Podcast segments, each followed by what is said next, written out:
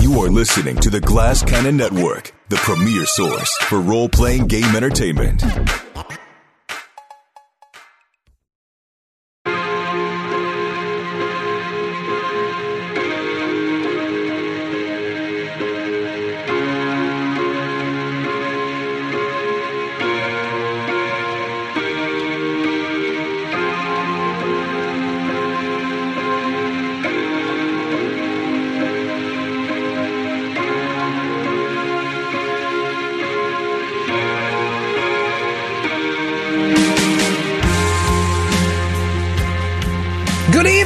Fellow jocks and sports fans.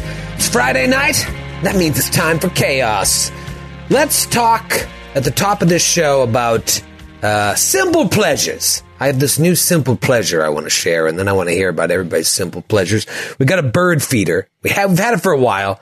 Didn't really get me that excited, but we moved it to a new tree and got some bird seed, filled it up, and it is just it's the hoppinest bird feeder in town. All the birds are talking about it. They're going crazy. And there's this one cardinal that lives in the neighborhood that just, I feel like he thinks he owns it. And he comes there and is the most beautiful bird you've ever seen. And so I have been just staring at him. Uh, I think this is what happens when you get old. You get really into birds. And, uh, I feel like I'm creating a mental connection with him that at a certain point I can just put out my finger and say, come to me, cardinal and he will land. Do undomesticated birds ever make friends with humans? Yeah. They Uh, do. yeah, like like crows, they bring you uh, gifts and stuff. Don't they bring you marbles if you feed them enough? really? So you're saying this cardinal might bring me a gift? Maybe I don't know. I just want the smart gift of friendship. Did you try Well, well- mama birding some worms into his mouth? I don't know. Well, I read this the other day. Uh, birds eat worms in the morning and fruit and nuts at night. Same. Oh, So I could I could go out there in the morning and just hold a handful of live worms up, and then at night go back out there and be like, just so you know, that's from me as well. Um, but I just I think that I want I want to get to a point where I can be like Saint Saint Francis of Assisi. Didn't wasn't he the bird guy? And they just they land on me and we're like we're just friends, and he knows that I'm not going to hurt him, and I'm I, and I wouldn't I don't I maybe I'll bring him to my house, but I just want to be that I just want to be a bird guy. I think That's I could see you pleasure. transitioning into a bird guy at some point in You your already are there. It sounds like I don't think there's, Yeah. it's just it's either you are or you aren't, and now you are. Yeah. We got two turtle doves that live in one of our trees. You They're- got a full they- they're carol inseparable. happening. yeah, I think you're already Four French there. hens. I know. Next up is the four French hens. Uh, I don't know. Birds are very dirty, and some people say they're unlucky. Um, but They're also untrustworthy. God, I don't know if you're coming or going with birds, man. You love them, you hate them. They Well- have they're lizards. Huh. They're lizard. They have lizard brains. They do have you lizard look at brains. a bird, and it is not looking at you. It doesn't see you. yeah, I will not stand for this bird bigotry in this conversation. I can't. We Yeah. Had, no, we had a bird briefly don't- when I was a kid. It was a parakeet, and it sucked. Well, Just an asshole. here's a sad story. very split along bird lines. I, Yeah. I saw a bird last year uh, out in the yard, and uh, it looked like it was struggling. And, and I was like, I, I think that's a not a baby bird, but like an adolescent bird. And I could tell it just kept walking around, and it was chirping nonstop. And I could tell like it needed help. So I um, I waited until it got uh, late, and I started calling like. The ASPCA or just like helplines, like wild wildlife places in the area. And finally someone called me back and they were like, yeah, don't touch that bird. Meanwhile, I'd already, I'd already put it in a box and like gingerly, uh, saved. She's like, you just gotta like, you just gotta put it out there. It, it probably fell out of its nest and, uh, it's going to eventually just figure it out or not. And I was like, I feel like I can save it. Um, and so she was like, you, you got to go put it back. And so I, I took it out and I put it back and I came out the next morning and it had died. And, uh, it was, it was tragic. I felt horrible. And so I dug a hole and I, and I buried it and I, and I had a little ceremony for the bird. Uh, and I feel like all these birds coming back, it's, it's, there's something here. I don't know what it is, but I'm a That just bird was a simple now. pleasure. It doesn't sound so I- I- simple yeah, anymore. it's- Yeah, Kind this isn't a simple of a pleasure. This is a journey Troy. of redemption. I don't want to go buy a bird at the store. You understand? I don't want to be that guy. I just want the Listen, all who of can find nature birds to at a flock bird toward store me. in this economy? Yeah. There's a bird shortage. Surprise blinds. I got a Bird bird guy. economy. Don't worry about it. The bottom's falling out. I, I got to tell you, Troy, my, my dad worked for many years for the U.S. Fish and Wildlife Service and would occasionally be on the other end of those calls you're describing. And I know I've been with him when like someone would be like, there's a bird in my lawn. Help me, sir. And like he'd go over and be like, pick up this bird that had been like kind of walking in circles in their yard for a while. Be like, "Uh, thank you so much for calling us. We'll, uh, we'll, we'll take care of him. And then as soon as, as soon as you're out of, uh, eye line, just grab it by the head and like, this is Hawk it into the woods. it's like, Oh, God. there's, there's nothing that's sad, but, but every now and then find one that you can release. All right, so I found a bee recently. Did I tell you about the bee? I must Now be going through guy. something. I'm going through like male menopause. I found a bee, and I could tell this bee was he was in rough shape. And I was like, "Come on, bee, you're gonna be fine." And I'm like, "No, I can't. I can't have the bird situation again." So I left it out overnight. It rained, it poured, and I like I knew it wasn't gonna be all right. And so I go out the next morning. I'm like, "Honey, I gotta." She's feeding the kids. I'm like, "I gotta go see the bee." She's like, "What are you talking about?" I slam the door, and I go out there and. I look at the bee and it's there. I'm like, ah, I didn't make it. And I just take a little stick and I poke him and his wings start flapping. That son of a bitch was still alive. So I'm poking him and I'm really, I'm, come on, bee. You're going to be fine, bee. And, uh, so I, I scooped him up on a little leaf and I brought him to the back and then I made some sugar water for him and I fed him. I cared for this bee for five days. It rained all five days. I came back on the sixth day. The bee made it. He flew away. He was fine. I am the learning so much of a about bee? you. Yeah. How many more days did it have? that bee's gonna live forever. And then later that day, I saw another bee, and he came by, and he buzzed right by me, and I was like, "Bet you that was him." That's the one. Just a little That's the one. thanks. That's him.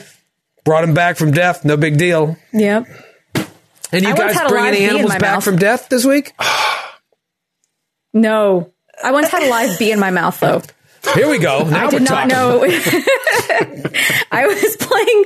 I was playing some beach volleyball, and I had like my my my can of beer set down like on the on the sand. Oh, yeah. I was playing. I came back, and I, you know, I was drinking. I was like, "What got in my beer?" And I spit it out, and like I spit out this bee, and it just like it hit the ground, and then just fluttered away. Whoa.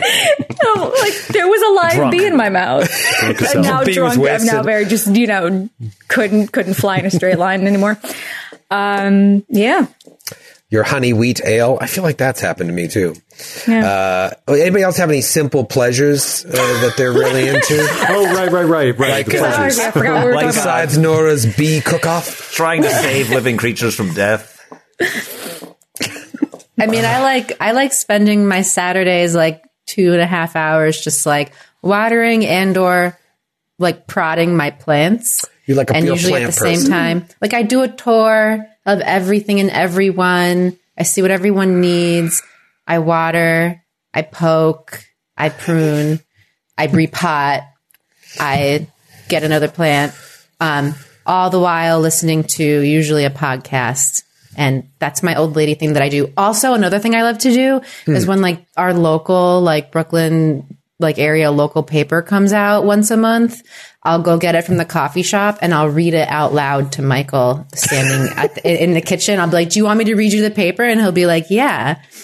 And then I'll just like stand there and read the whole paper out loud.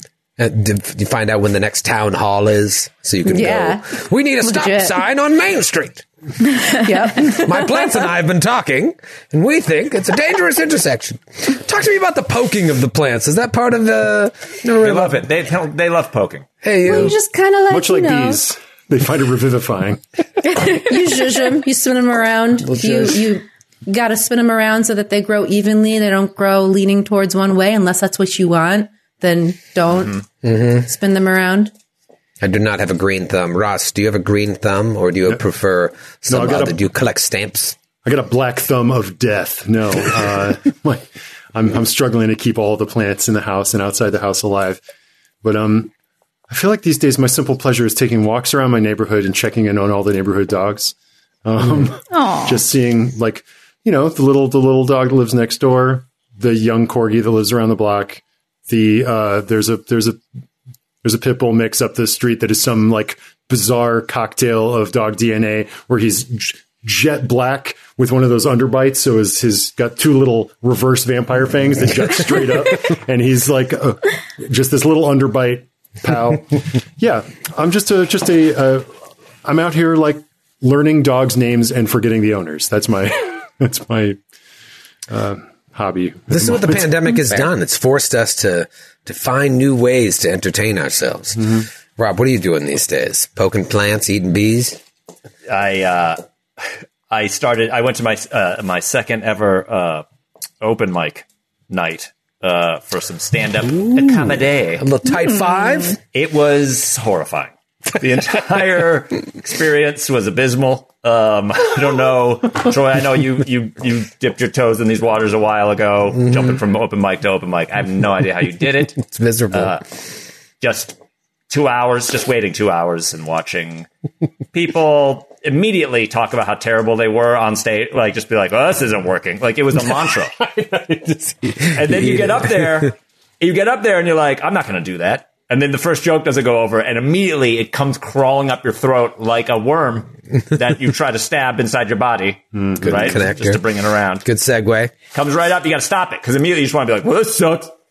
um, it also probably didn't help that I decided to, to talk about um, solely talk about the He-Man live action movie from 1987. That's a good movie. That's an amazing movie for Frank Langella plays Skeletor. He's given the performance of a lifetime. He's doing Let this Shakespeare. be our final Yeah. battle. And I don't know if it was the right crowd to really delve deep into Masters of the Universe uh, after two hours of, of open mic uh, mediocrity. but uh, I might never do that again. We'll see. see what happens. Yeah, that's tough. My buddy had 15 minutes on Teen Wolf, and some crowds would love it. Some crowds would be like, "What's Teen Wolf?" Yeah. Who's in the news? I asked you guys before we started today uh, what happened last week. So instead of me doing the recap, I want to hear your mishmash no. jumble up of what happened because there was a lot that went down. Um, So let's let's try and remember. The, the, Rob, you mentioned the, the the throat worm. There was obviously some worm vomiting. There vomiting. was a throat worm. Yes. Fairuz took some damage to her face from the acidic juices on this larvae. Right. Yeah, So the I think the episode started where we found Trinidad deceased. Yes, in that Trinidad Rizzo, the uh, graduate assistant. and then followed a trail of gross whatever to what we saw was a fire, a trash fire, Yes. and It was a tense moment. You didn't know what you were going to run In the into. professor's office, I believe. Oh, no, was the trash fire was in a closet or it was something? in like a janitor's It was a closet, and distraction trash fire. Jackson Yes. Elias was there. Yeah, distraction trash fire. Jackson Elias had been coaxed away from the from the um, from the professor's office by the same fire that we had followed, and so that when we when we hot footed it back to the to the to the uh, professor, he had a bunch of uh, opalescent goo on his face.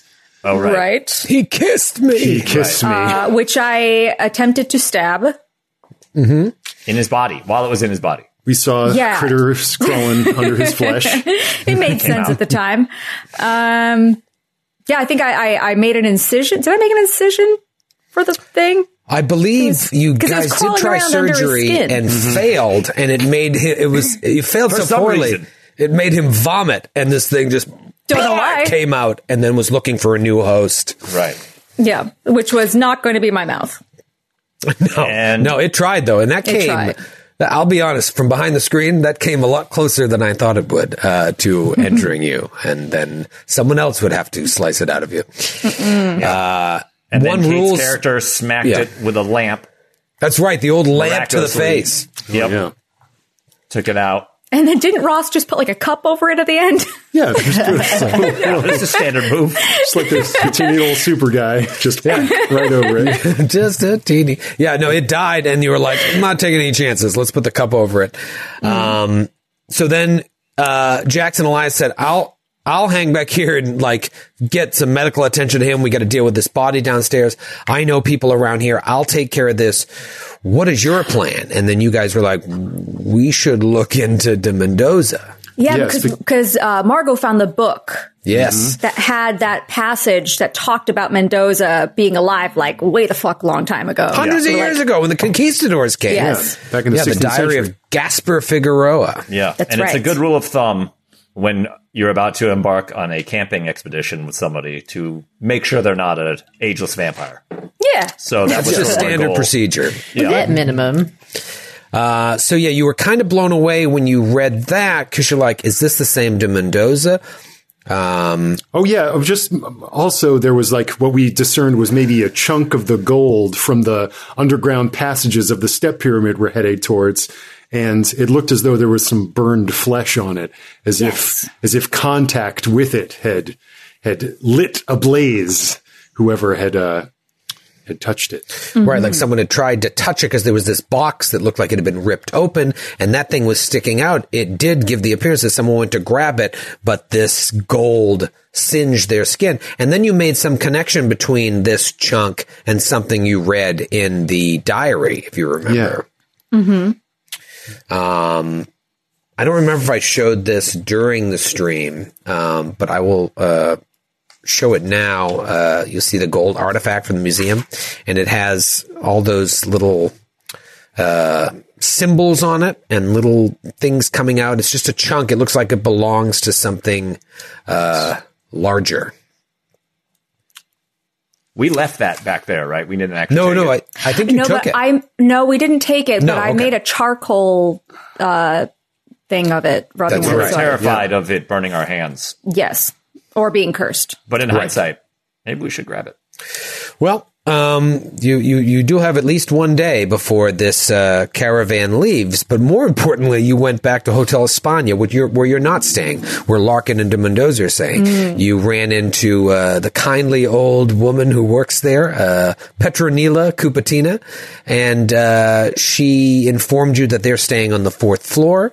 Um, that uh, you, I think you determined that de Mendoza wasn't there, right? That like, oh no, he left. Yeah, we were going to try to snoop uh, because we didn't want to lead on. We're just going to play dumb and not lead on that we know any of this information going in. see how he reacts.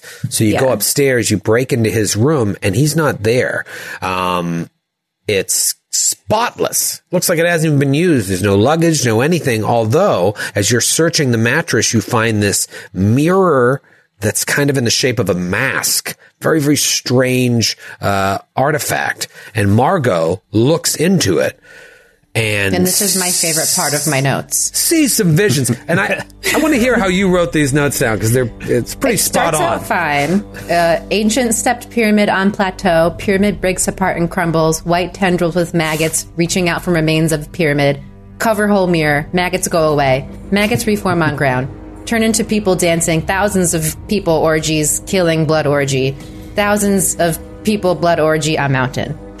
Which, incidentally, is how I felt after that open mic. That's the, comedy open mics are true cyclopean eldritch horror. it's just like uh, the walk home was not great. You always have to make a sanity check after. Yeah.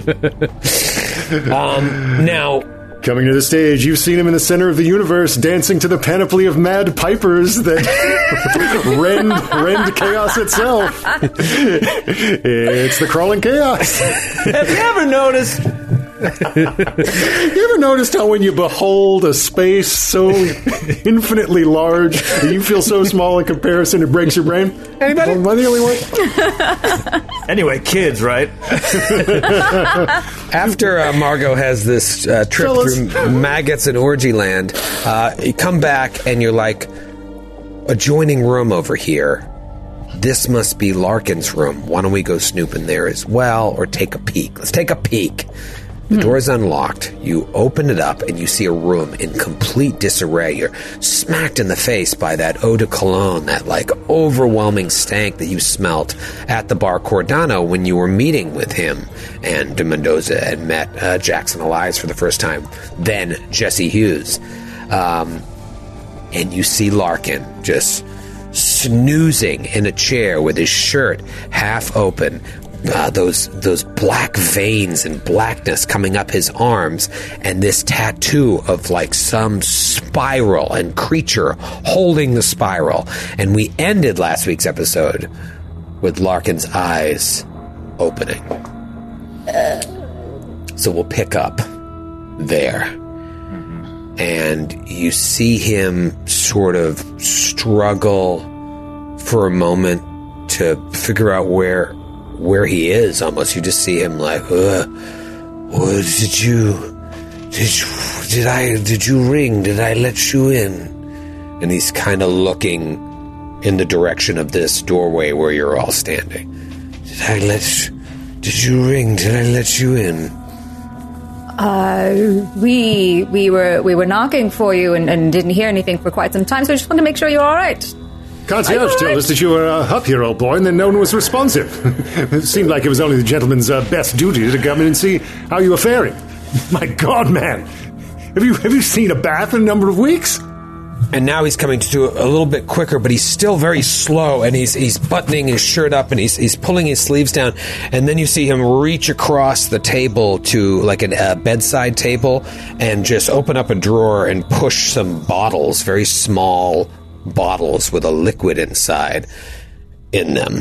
And it's like, oh, I'm so sorry. I, I must, I must look a mess. I was just, I was just napping, just trying to rest. I haven't, I haven't been feeling well. Is, is everything all right? Um, I, I was, I, I, I was assuming I wouldn't see you until, until Monday. Aren't we While whoever tomorrow? responds, can I try to just steal one of those vials? Uh, yeah. You know what you can do is see if you can do a spot hidden to see if you can see anything about the vials before he shoves them in. And depe- if you roll a regular success, I'll let you know something about the bottles. A hard success, I'll say one fell to the floor and you kind of kick it back into your room so you can Okay. grab it. I rolled a 44 under 75. Nice. Ooh. All right, so that's a, a regular success. I will say it says um, in Spanish, uh, heroína. Heroin. Okay. Heroína. I'm sure that's exactly how you pronounce it in Spanish. So Does it don't call it. does it look like it though? Uh, yes, yes, it does. it heroin does. It's a it's a liquid. It's it, it it looks like. Do you know heroin? Uh, it looks like liquid heroin. I mean, it just it's. I think back then, can heroin be a liquid too? I'm pretty sure that's uh, yeah. You want to go ahead? It was be probably it was probably in soda at Hold the on, let me time. make some phone calls. It was in schoolhouses everywhere. Hey, Coca-Cola, not with can heroin. heroin be liquid? Siri, uh, how do you do heroin? Yeah, well, it's it's a it's a little tiny bottle. Says heroina and it's liquid, and and now you see these marks on his arms, and I think you even noted afterwards when you were thinking about his state at the Bar Cordano that like he seemed like he was going through withdrawal, and so it all adds up. He's ah. might be some kind of an addict. Okay. Well, I'll I'll still pick it up. I'm not. I'm I'm a little suspicious. I'll, I'll pocket one of them if I can try.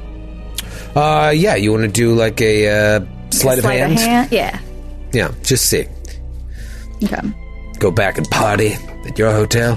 I rolled an 18 under 60. Looks like you just got some heroin. A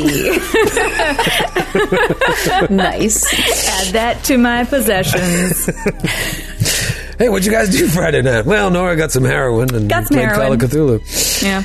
Um, all right, so now, now he's kind of he, he's he's he's trying to gather himself, but all of his motions are slow. He's very like slow to the go, and he's like, "Well, I um."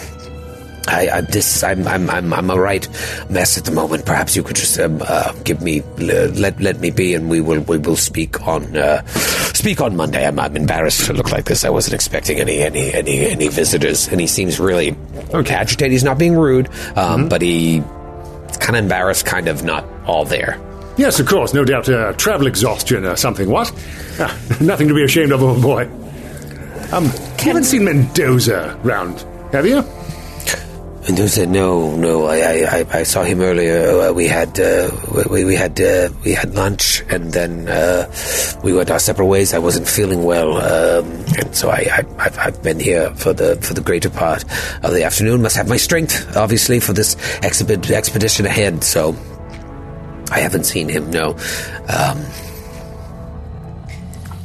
I'm wondering while all this is going on and everyone's talking, if Margot can like maybe try to be more perceptive just based on Larkin and roll like a psychology check on him since he seems like out of it and then irritated.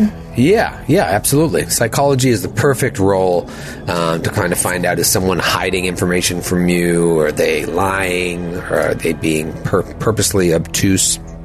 Also, real quick, do, were we supposed to do like a luck thing to see if we can, just in case this affects Kate's roll? Were we Ah, to yes. for luck or I. I had it in my notes and I totally forgot. Obviously, beginning of the session, uh, we uh, roll to see if we get luck back. Um, so, yeah, Kate, before you do that roll, just in case you want to use some luck on this roll, uh, everyone roll a luck check. And I forget. It's a D10. well, shit. If you Right? pass it, no, first you roll a d100 against your luck, and then I think you have to get over your luck. And if you do, then you get a d10 back. Okay. okay. Nice. I did. If I'm incorrect, let me know in the chat. I did. Oh, you did. You guys rolled over, so you failed, and now you succeed by getting d10's worth of luck back. D10. A D10. Mm-hmm. All right, I got six points. Ooh, Got Rob, have eight. you uh, hit the luck bonus yet? Um, I remind me now uh, with these dice. I've got all zeros. Oh, Is that a zero? Or is that a hundred? that's a 100. So yeah, Okay. you uh, you get a d10 back because you failed. Great. And uh, Ross, did you uh, what'd you roll against your luck? I uh, I rolled oh, um, a seventy over over uh, forty five. Great. Then I rolled a ten. Uh, my D ten scored me a nine. So Oh, beautiful. Nice. Nice. Uh, Kate Bumped up Margot quite a got bit. eight, and then Rob, what'd you end up getting? I got a five.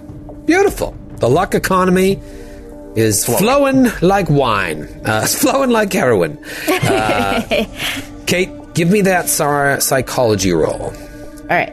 Trying to deduce their motives and see if they're hiding something from us. Uh, ooh, I think that's 32 under 50. Okay, regular success. You get the sense that you al- you almost don't get the sense that he's lying so much as there's like blind spots in what he's talking about. And so if he's being duplicitous at all, it's because he seems unsure about certain things.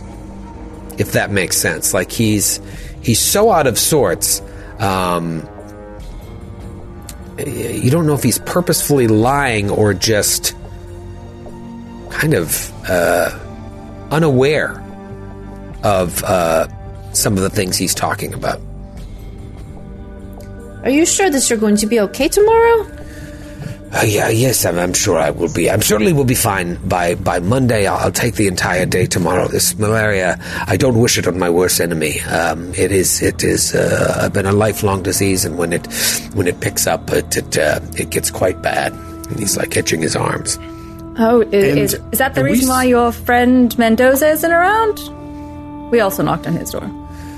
Um, uh, what what do you mean? What what? Well, we wanted to see that you were all right, so we went to go see if he knew where you were.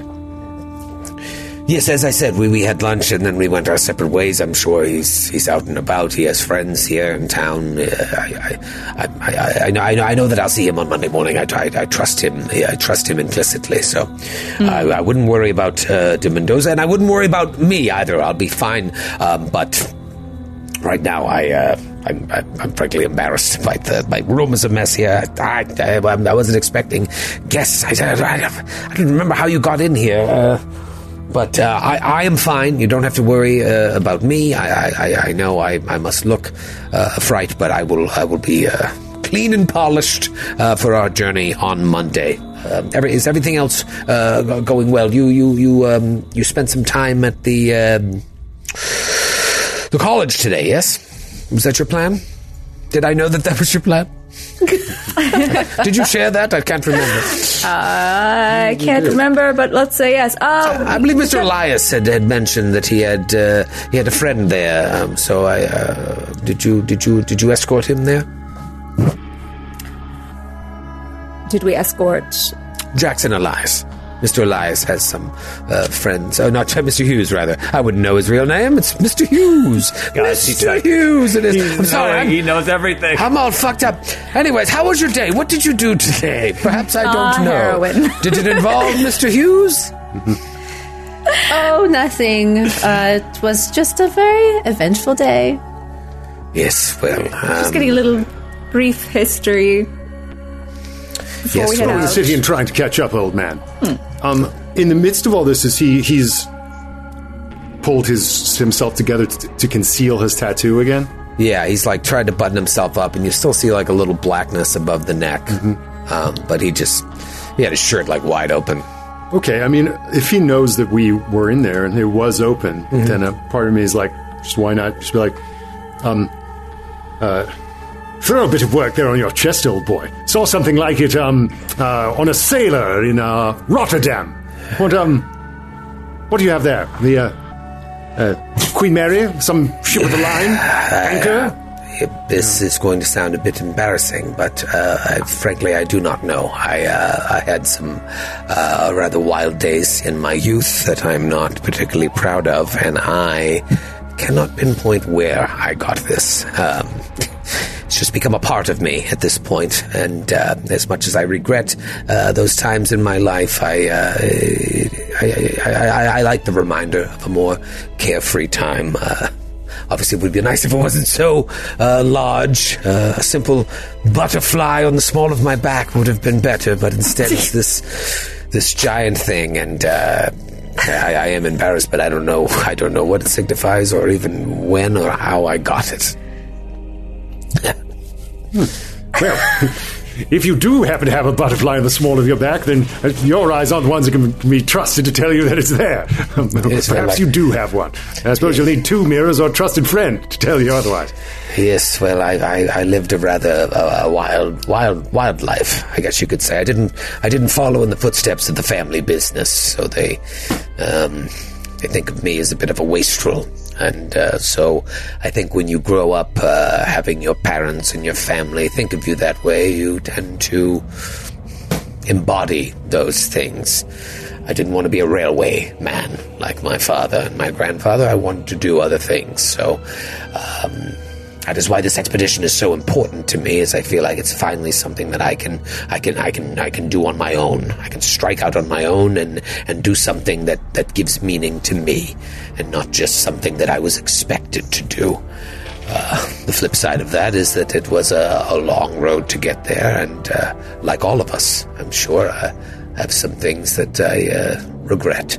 Um, but as for this, uh, I it's not something I show off, but I, uh, I'm sure a day will come when I will determine the meaning and why why I have it. Any Well, poop. if if your family could see you now, they would just be like, "Wow, So proud. Yes, well, they don't. They don't speak to me any longer, though they are good to always send me a check at the end of the month. I've stopped cashing them, to be honest. I think it's rude. I'd rather have their affection than their money, but no matter. We won't need any of that once we finish this expedition. We will be uh, rich beyond our wildest dreams. Uh, but I am, I, I am feeling uh, a bit bit out of sorts, so I'm just going to uh, bid adieu to you for the evening, and uh, you, you have the day to yourself tomorrow. But remember, 8 a.m. sharp, Monday morning, uh, we will. Uh, we will meet, the trucks will arrive, and we will head uh, in the direction of Puno. Uh, and then from there, we will uh, switch to pack animals for the rest of the journey to the area beyond Lake Titicaca. Any questions? No, I don't think so. Uh, a thousand pardons for the interruption, old man. no, no, it's it's quite all right. It's it's it's good for us to get to know each other. It's just um, you know we'll, we'll, we'll, we'll talk more on the road. This is, I was not expecting visitors, as you can see. Um, I promise I keep a cleaner, uh, a cleaner self on the road um, when I'm around other people.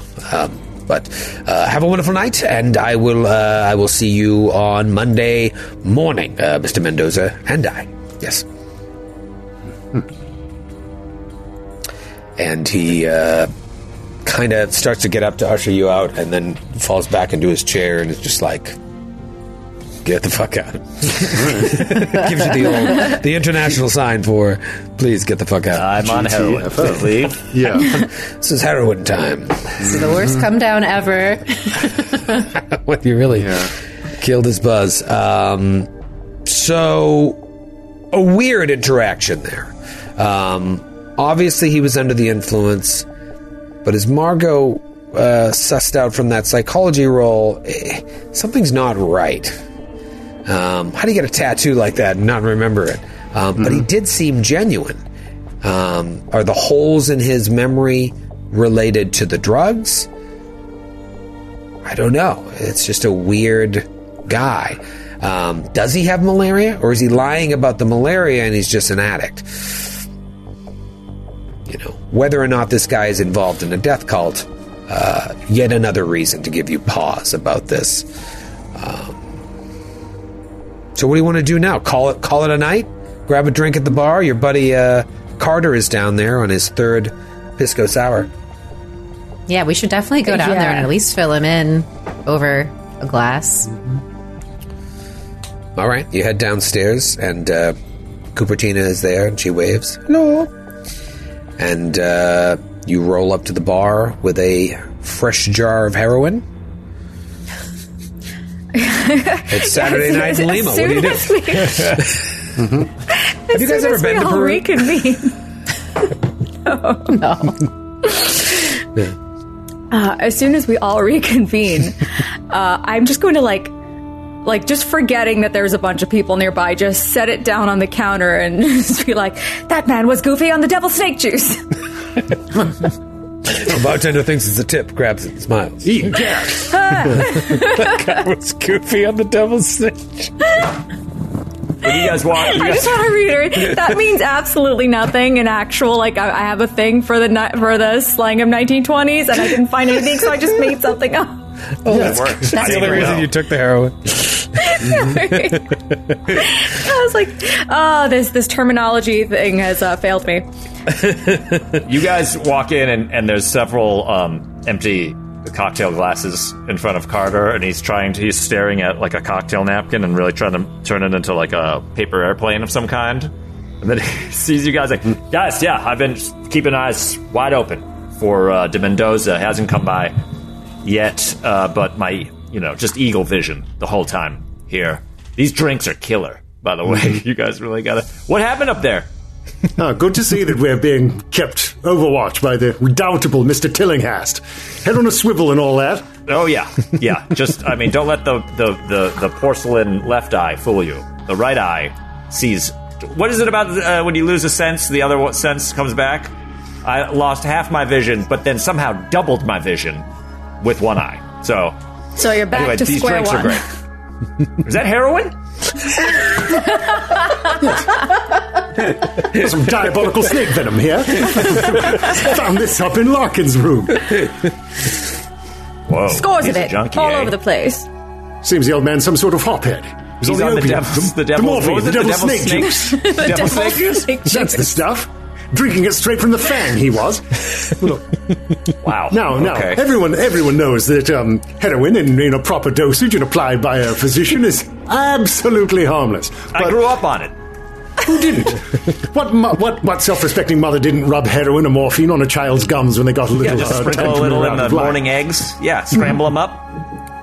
Yes. Uh, now, now you guys went into Good for the Mendoza's room. I'm sure you did that very uh, cautiously and left no trace of your entrance, right? Did you fail your locksmith roll and just kick it down?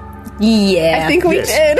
I think you did. Okay, okay, that'll be. um God, you guys just the room seems- I mean, in the con what game. is he going to do? What Didn't is he seem like going he to was do? there.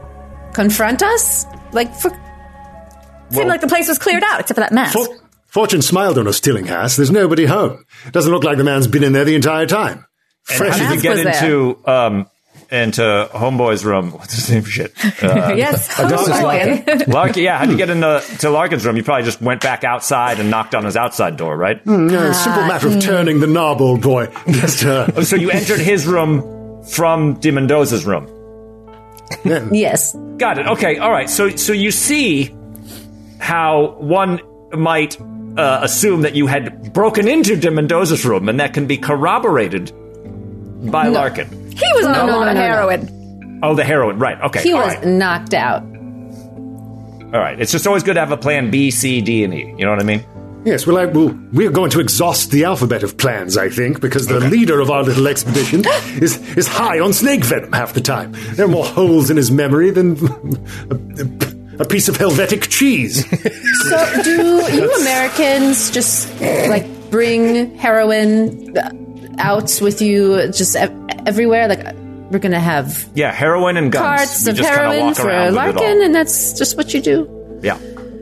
Okay, Pretty much. So Marco believes that this is totally normal. Writes that What down. sort of expedition sketchbook. are we setting out on?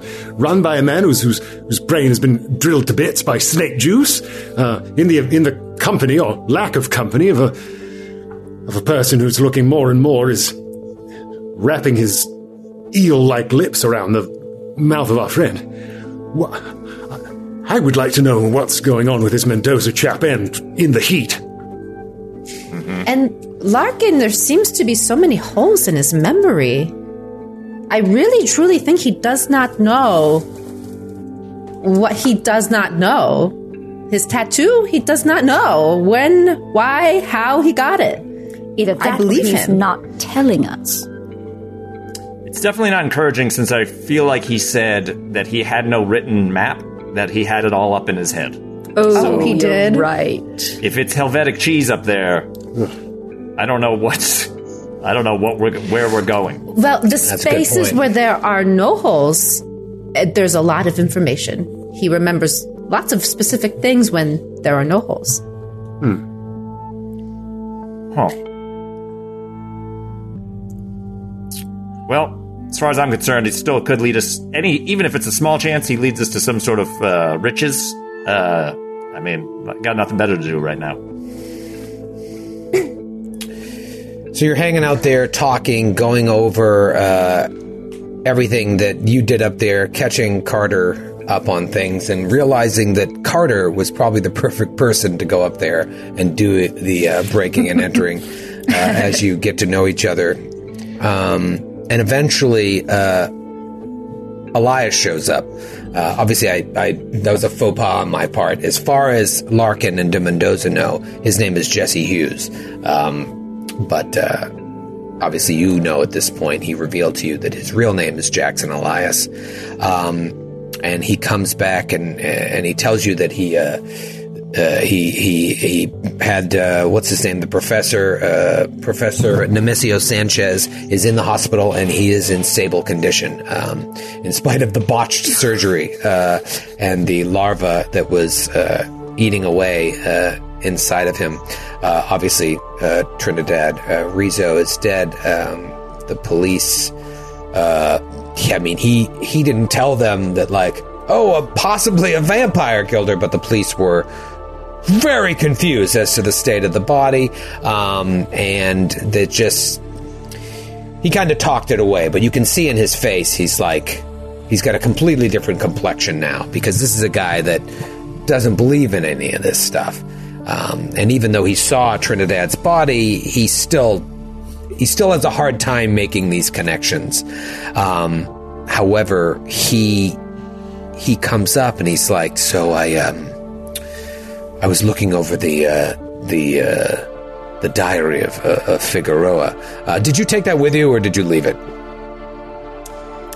Um, I, I, guess if- we could have left it with him if If you, You if you didn't leave it. it. with him, but uh, or if you took it either way, he could have been like, "I was thinking about it," um, and uh, or if you did leave it, then he took it uh, with him, and he says, uh, I, "I have a feeling that this is going to be important to us," and he pulls out that uh, gold chunk that was in the box, he's like, I don't, I don't know why, but when you read uh, Figueroa's note, it seems like uh, it, it was it was a, it was a section of gold that they pried out that caused these problems.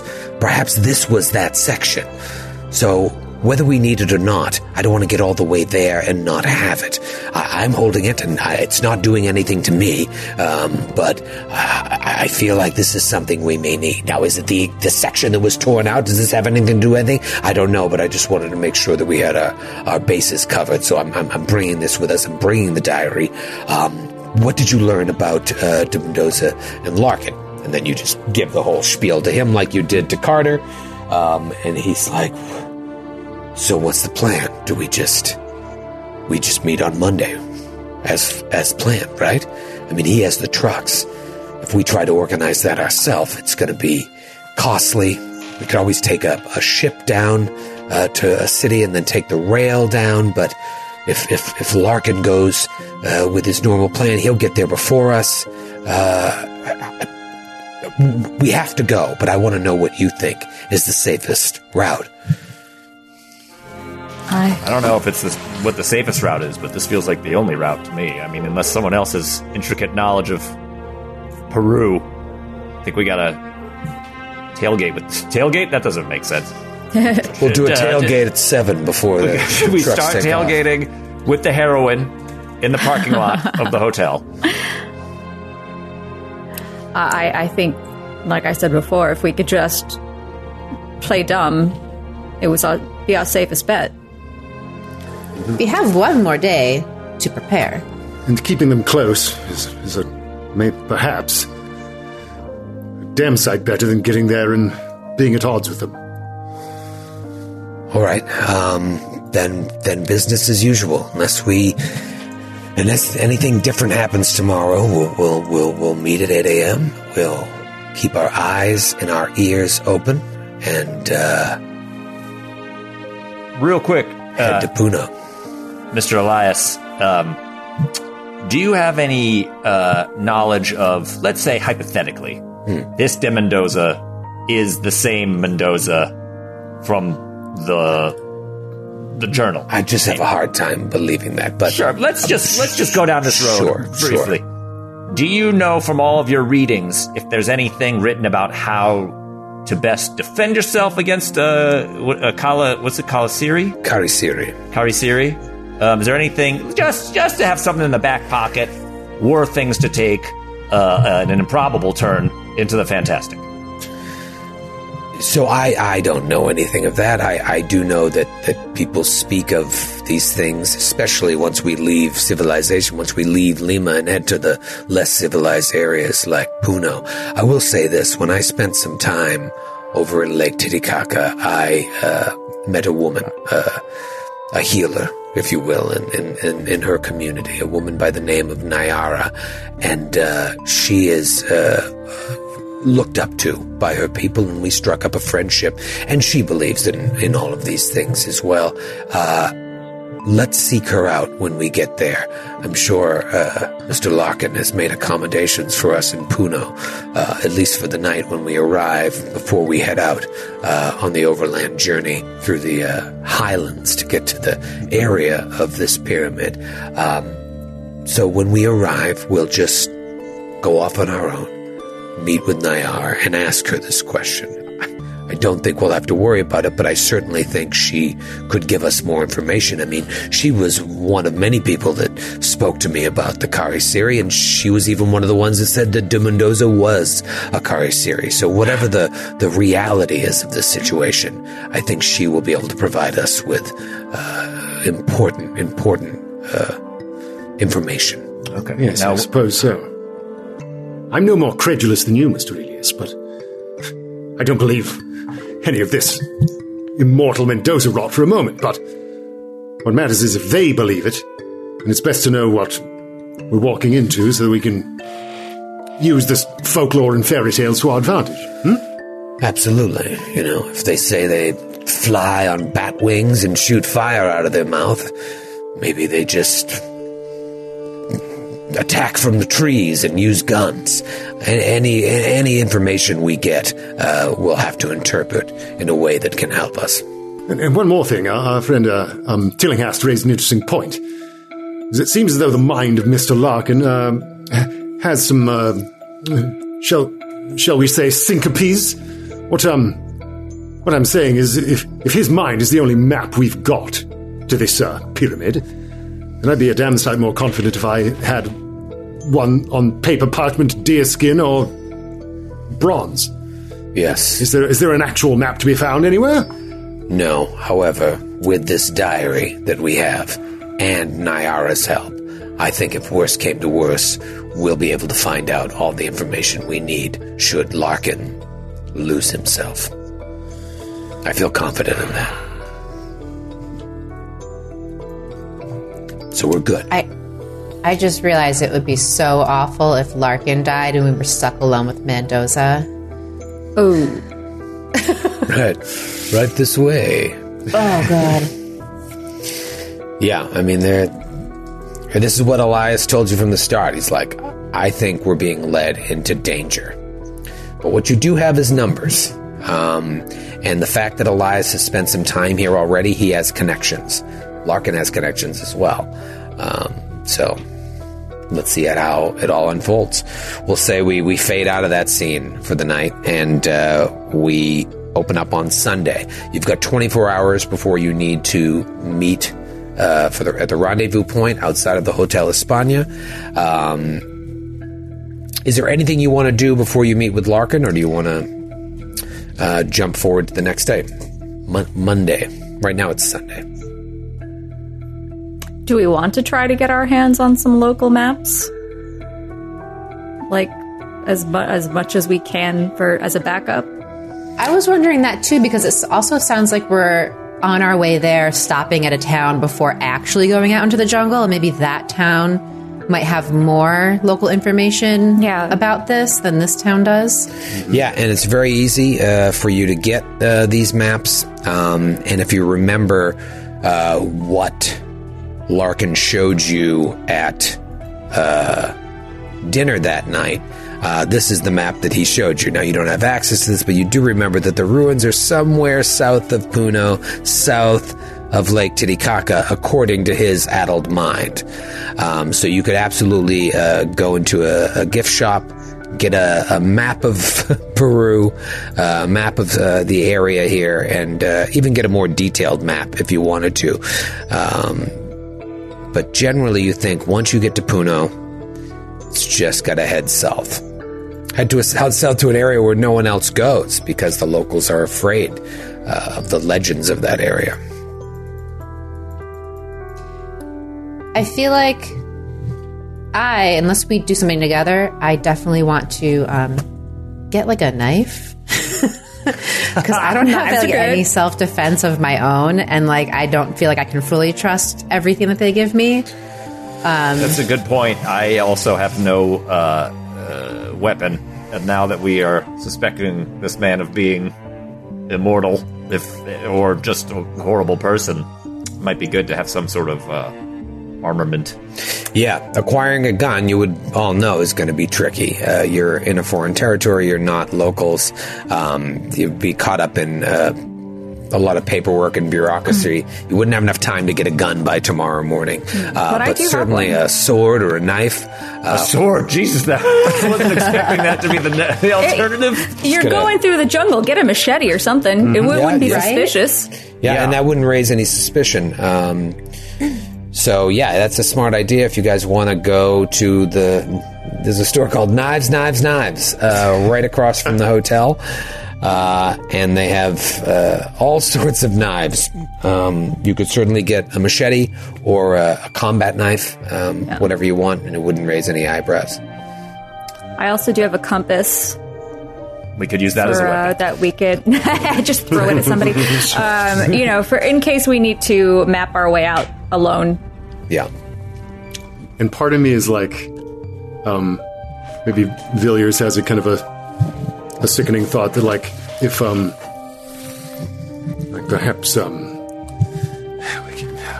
as much as the brain keeps bringing you back to ridiculous supernatural ideas, maybe the hold that Mendoza has over Larkin is ju- perhaps he's just his supplier of um of uh, of the devil's poppy. Uh, if I could, so maybe uh, Villiers just wants to get some like cough medicine or something, so that like in a pinch he's got something to turn the screws on Larkin if uh, if things get desperate. Ah, Stave so you want to head down to uh, maybe the less reputable areas of Lima and see if you can score some H. Yeah, score some. Okay. Um, the obviously, streets call it the devil's snake juice. right. You want to get the devil's snake juice now. Oh, this is a first for uh, any TTRPG I've played. Going, we're going on a. Just Well, a now we need to know what the Spanish translation of that is, because that's what they would call it. heroina. Oh, the yeah. El Diablo's juice de snake. Fuego de Diablo, probably. Yeah, Jugo, Jugo? del Diablo. Yeah, I think it's Jugo. Fugo. I don't know. Yeah. um, Okay, so you're you're trying to buy illegal drugs. Obviously, this is a uh, Also very uh, dangerous. Is there an illegal drug skill? No. uh, well. This is what Yeah, I'm what is looking that, at uh? because I'm curious here. I think you're going to be able to score it, but it's always fun to roll Well, dice. is that like a fast talk? What is? Uh, well, here's the thing: you don't speak Spanish, and uh, you've got to first see if you can find a uh, drug dealer In that this in this English. year, would it not be? And this is my own ignorance. Is it possible that I might be able to procure maybe not heroin, but a but like over the counter drugs that would contain opiates that could be uh, that might Oh, yeah. even though they might not have the same potency as like the devil's snake juice, right? Something or like that, or at least that. like like yeah, abso- uh, absolutely. Why not? I'm sure there's something. It's not going to have that potency, like you said. I also I also have as a as a con man, I have suggested contacts other confidence artists or freelance criminals. I don't know it's still the language barrier is an issue then there. why would we why would we just go to the drugstore if we've got if we've got if we've got contacts who can it's get the the, real twenties. thing, What's let's do it. You're right. Yeah. All right. Well, here I'm curious, Lake. You obviously have your circle back in uh, Manchester by the Sea. Uh, do they have any contacts that run deep into Lima? I'm sure. Okay, That's probably no. give me No, not at a. all. You know, maybe you do. Give me a luck roll just for the hell of it. Uh, you just got to roll under your luck, and if you do, then I want to hear the story of how you happen to know somebody out here, like before you left town. I just I missed it by about six points. Oh, use your luck. Can you use luck? Use on the luck? luck to do this. Oh, luck. It might be worth it just because it's fun. It's so perverse. Okay, yeah, I'll yeah. All right, I'll spend, so- uh, Thank you. what is that? Six points because I rolled a seventy-four. Yep. above All right, so sixty-eight. Burn six points of luck, and explain to me how before you left uh, Massachusetts, someone told you like I, I got a buddy, I got a cousin. How do you know? How do you know some dirty, no good scoundrel? Okay, all right. So, so my wife um, is an elderly woman. Uh, just, let's just get it out there. Let's talk about it. Um, and I'm trying to, uh, you know, suck her dry of her money. And so, You're the vampire. yes, in a way, I'm a fiscal vampire. um, so, uh, she, um, despite refusing to uh, die, uh, is still, you know, you know, an elderly person in the 20s. They're pumping her full of narcotics. She's living And, out of uh, spite. I've become very friendly with uh, her physician because I'm constantly every time he visits, I'm immediately I'm like waiting outside, like nervously twiddling my fingers, and he, he walks out. I was like, so she's I mean she's got to be on death's door, right? I mean she I mean she, she doesn't how much long? God, I can barely keep myself together, doc. Is she gonna make it or not? And he's just like, yeah, it's another cold. She's fine, whatever. But um, he's like, at at some point in passing, he's like, man, the stuff I'm getting out of Lima from this one dude, uh, it's just doing the trick for her. It's really keeping her alive. So maybe there's some resentment also going on right now inside of me. um, and he just, you know, randomly probably said this person's name. Um, and uh, and now here we are. Okay. that's the flashback. I like that. So when when uh, Vaughn brings up this idea, it's like maybe I could score something. You it rings a bell in your head, like I know a guy. Wait a minute. I know that guy who's somehow keeping my wife alive, which is great, by the way. Very thankful for his work uh, in, in, in harvesting whatever these narcotics are. we could probably find this bro and score some pre. I'm, I'm talking. It's probably primo. I mean, it's going to some rich white lady in Massachusetts. You know, it's good. All right, so that uh, that successful luck roll uh, allows you to find this guy and score these score exactly what you need with the same Correct. exact potency. So you get legitimate heroin from him. Um, Great Sunday, by the way. Just buying knives and heroin. knives, machetes, and heroin. You know, Great. No time for church. it's either this or go to the 1920s Lima version of Coachella. and uh, Uh, any other business you want to complete today before you start your big trip tomorrow with these possible death cultists? Did, did we say that, uh, and forgive me if I missed it, did we say that um, uh, Professor uh, uh, Sanchez is still alive? Sanchez is still alive. He's in stable condition uh, at uh, the local hospital. I want to go to him Okay. if I can. Yeah, absolutely. And, and what's and I'd love to take uh, um, Flowers. yes, I would like to take flowers and That's Margot. nice. That's just nice. Flowers and Margot. Um, okay. But uh, that's and I'll I don't know I'll is because I'd like Margot with her artistic talent to make do a caricature of Mendoza. I want to know if this was the person who did it. Oh, okay. Oh. All right. So you go to the hospital and uh, 40 chess. Just At happens first, she to be. scoffs at you for asking for a caricature, but caricature. But then she sees you want realistic personification of art mm-hmm. of a person, capture their essence to really show someone who they are. Yes, however you wish to put it, a character. You can have them do anything, riding a little bicycle, Wha- wha- whatever. I got you. I got you. That's a great idea. He's All right, wearing so a little hat with the little pinwheel thing on top. that would be droll. Yes. With a detached mouth coming out. you head to the hospital, and uh, a, a nurse behind the desk. Um, small hospital, like two floors. And uh, what do you say? with flowers in hand. Um, it's like, uh, um, excuse me, uh, my uh, my uh, cousin of mine, not by blood, but very much related, uh, Mister uh, Mister Sanchez, I believe in your care. I, I'm just love to be delivering these to him, if if you would be so kind. She looks and she says, uh, Sanchez, uh, see, see, uh, and gives the international sign for one second. You see her walk down a hallway, and she uh, talks to another nurse, and they're talking, and they look up at you and Margot. And then they go back to talking. And then she comes back, and she says, uh, y- uh, yes, he is, um, he is down here, um, uh, just waking up um, right this way Excellent. and she walks you down uh, hallway and uh, there's like a glass window and into that room you see professor sanchez lying there and i mean he looks horrible there are like burn marks all around his mouth where you know whatever did this to him latched on and most likely put this larva inside of him and he's just like heavily drugged for pain. Mm-hmm. Sanchez. Um, I just wanted to see how you were doing, sport. Yes, I am alive, thanks to you and your friends. I- It seems as if it was all a nightmare, but now that I see you, perhaps it was real.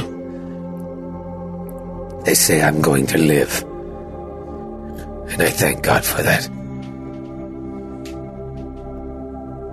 Yes, indeed.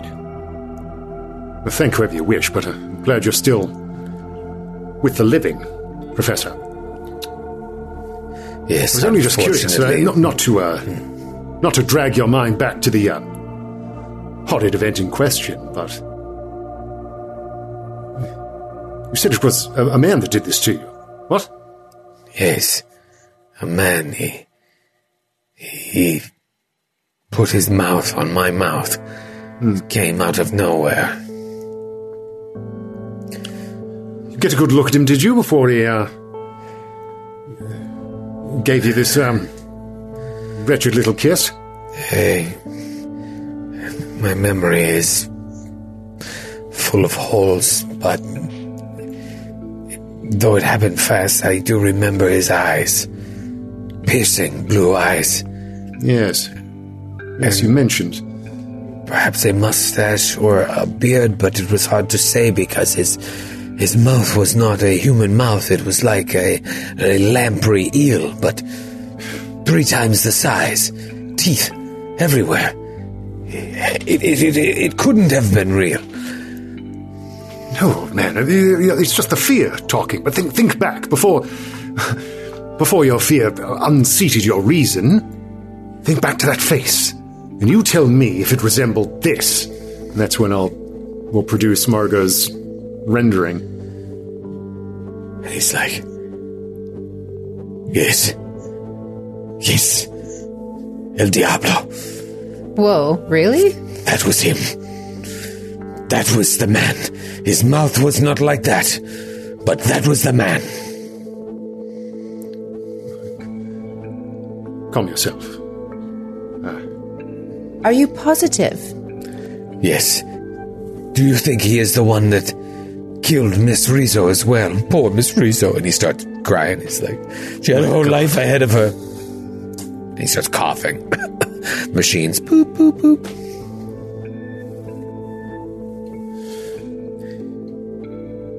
If that's so, we damn well better have eyes in the back of our head for going up the mountain with, with that. So I look down at the drawing. He is. He must be what they say he is.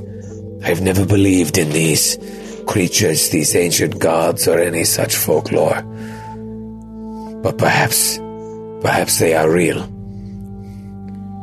If they are, you are in great danger.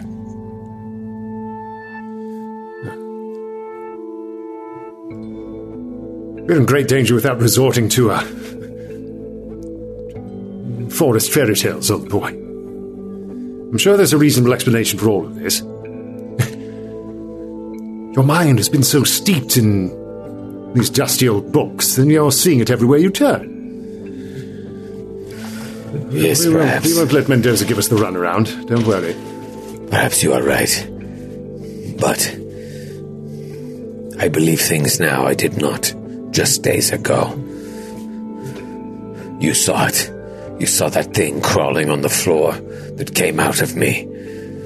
There are there are dark happenings going on under our noses.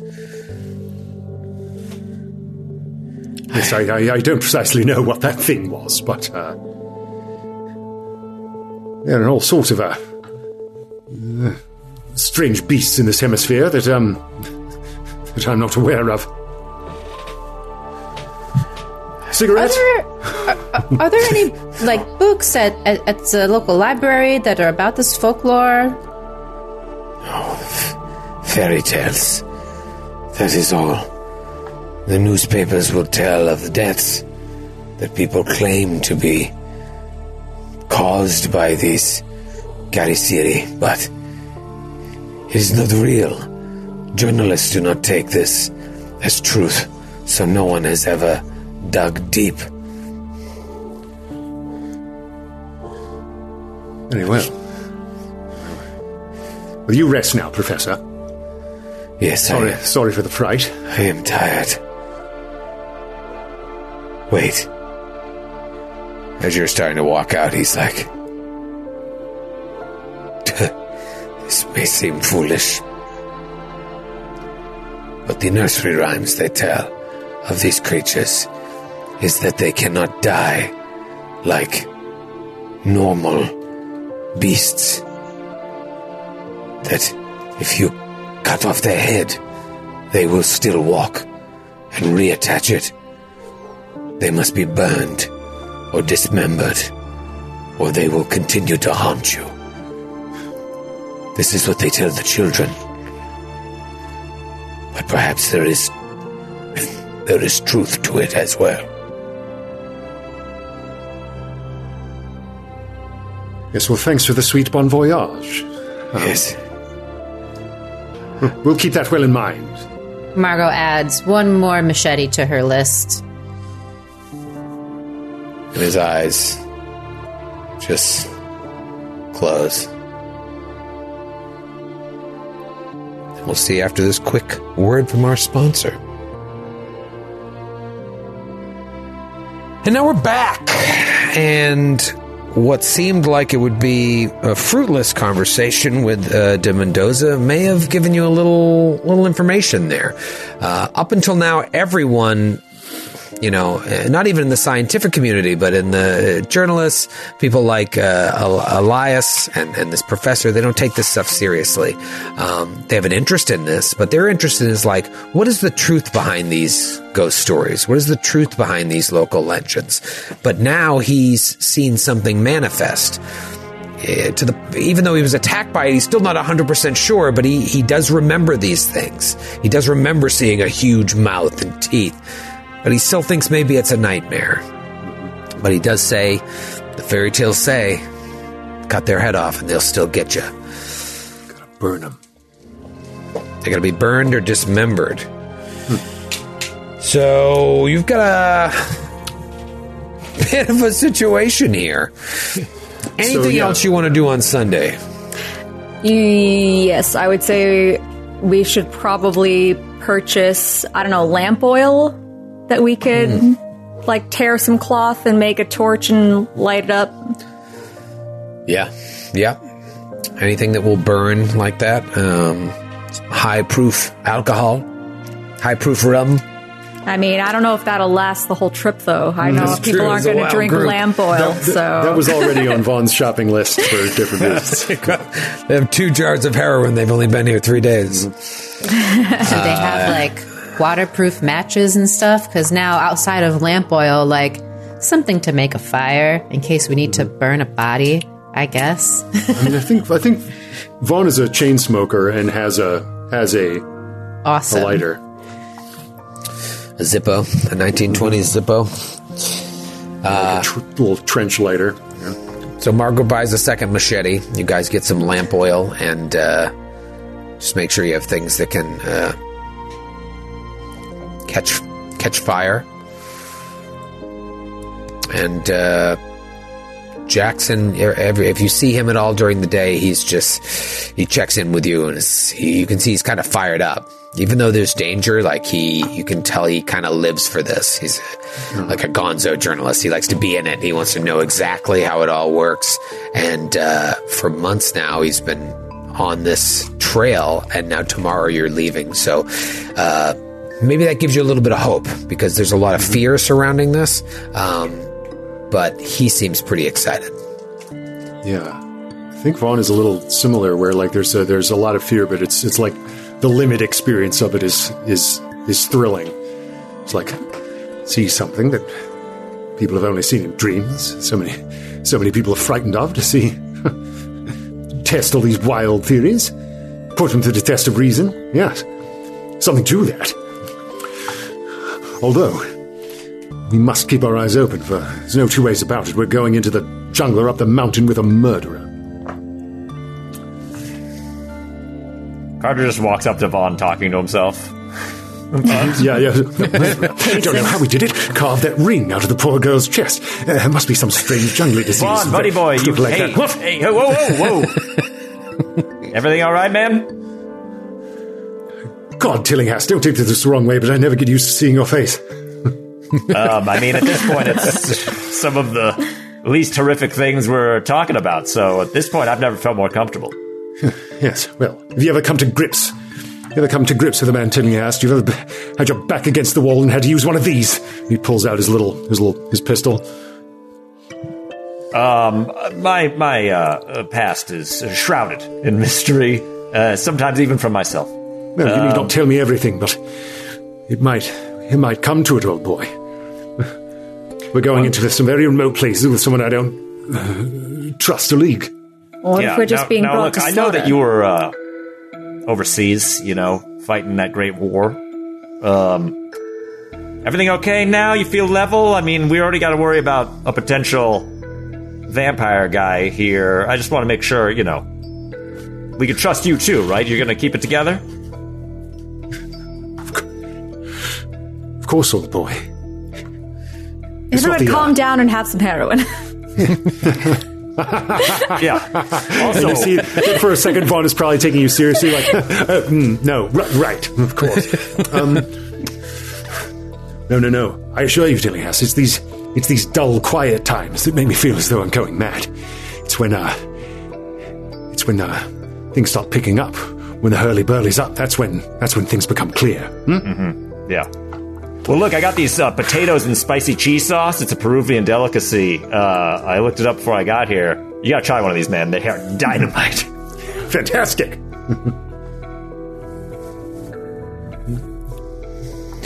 And so Sunday passes as well.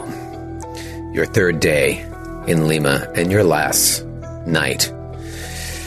And you wake up bright and early Monday morning, and we just see like a montage of all of you packing up your things, getting ready, looking at yourself in the mirror, primping, cleaning yourself, getting ready, and then one by one, convening outside of your hotel, along with Mr. Jesse Hughes, as far as you'll need to refer to him going forward. And you head in the direction of the Hotel España. You get there and you see three trucks are there. Maybe it's like quarter of eight.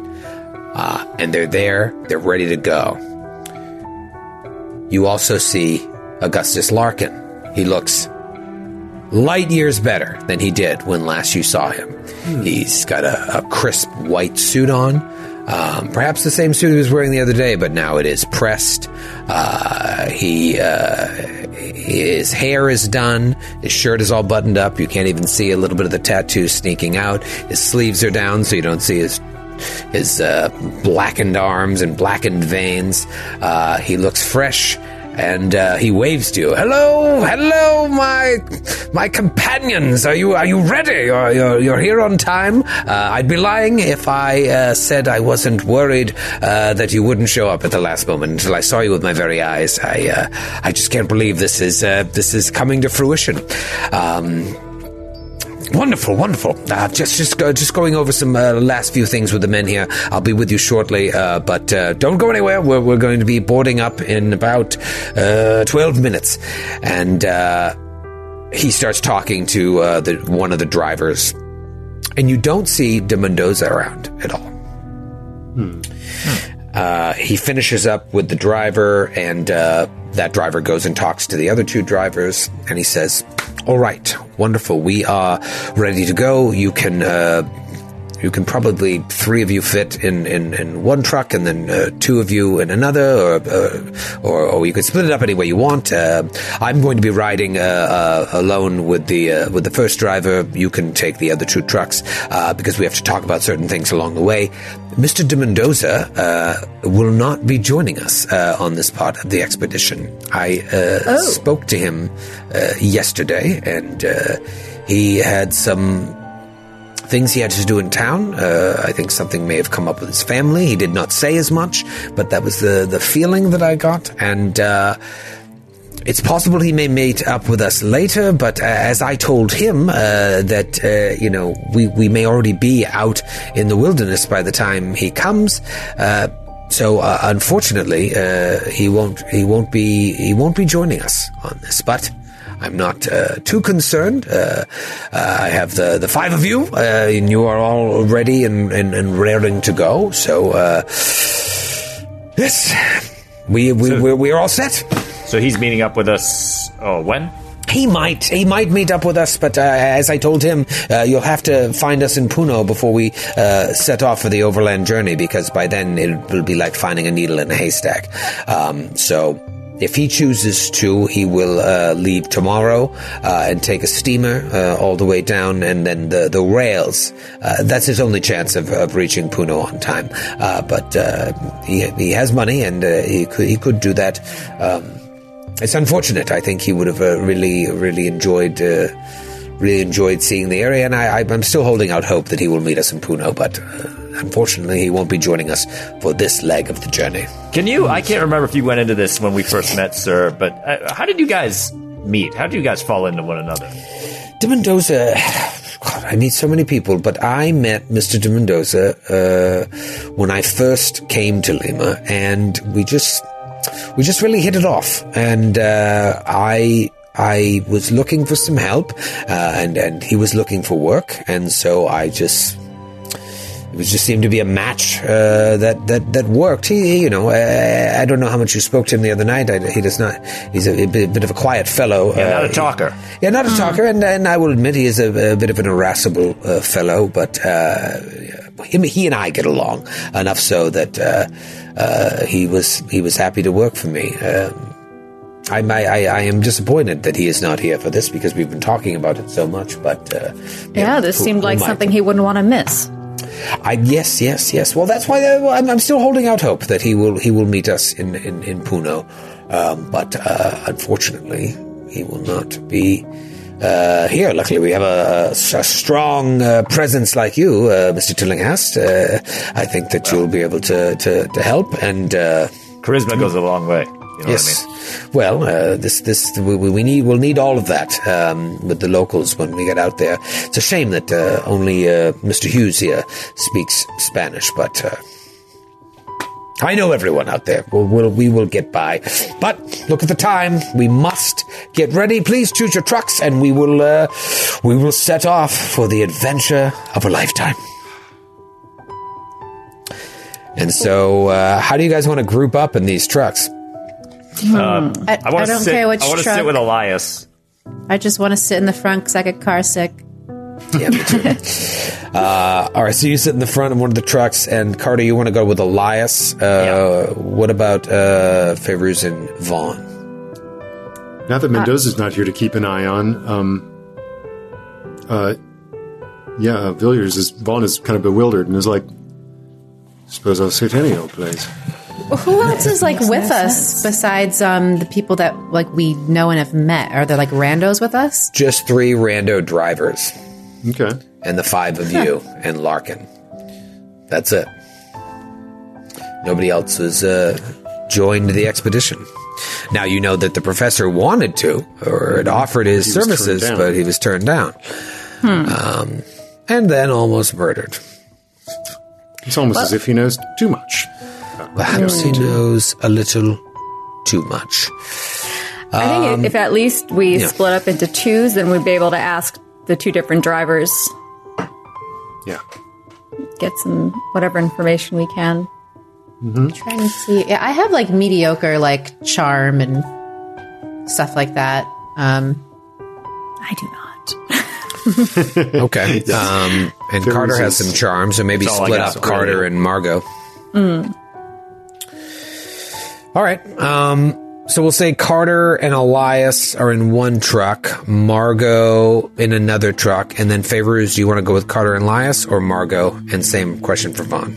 Uh, I'll go with Carter and Elias. then Okay. I'll go with um, uh, Margot. Margot and Vaughn. Thick as thieves, hospital buddies.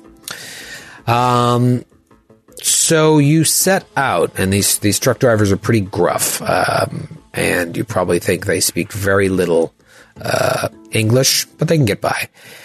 The journey uh, by road uh, is approximately 800 miles, and it's going to take three days to get to Puno, traveling down the coast to uh, the city of Camania before heading up into the Andes Mountains and uh, across into the highlands. Um,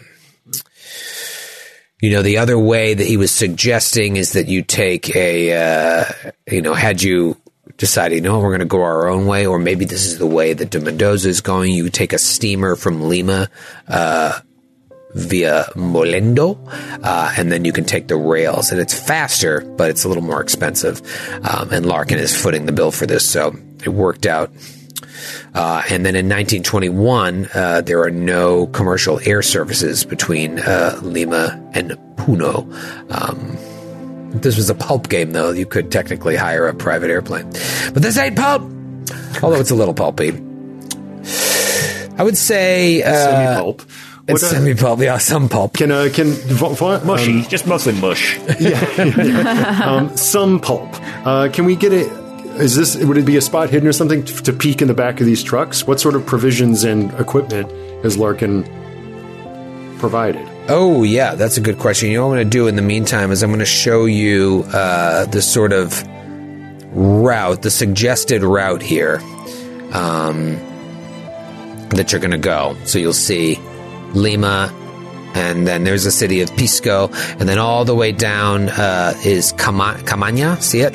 And then once you hit Camania is when you head uh, east over to Puno, which sits right on the shores of Lake Titicaca, and then from there is the general area where he says the ruins are. So you see what that route is going to look like.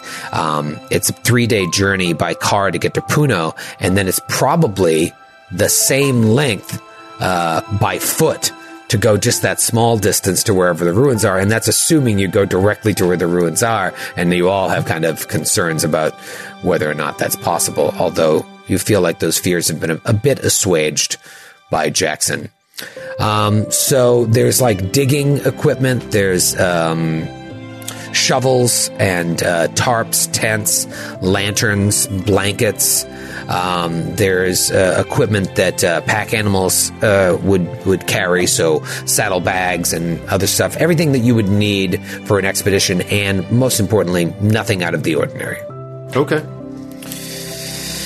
Yeah, the the music is very non-confrontational. I think I feel like Right. this is a very peaceful. It's, it's a beautiful. uh, uh, NPC town right now.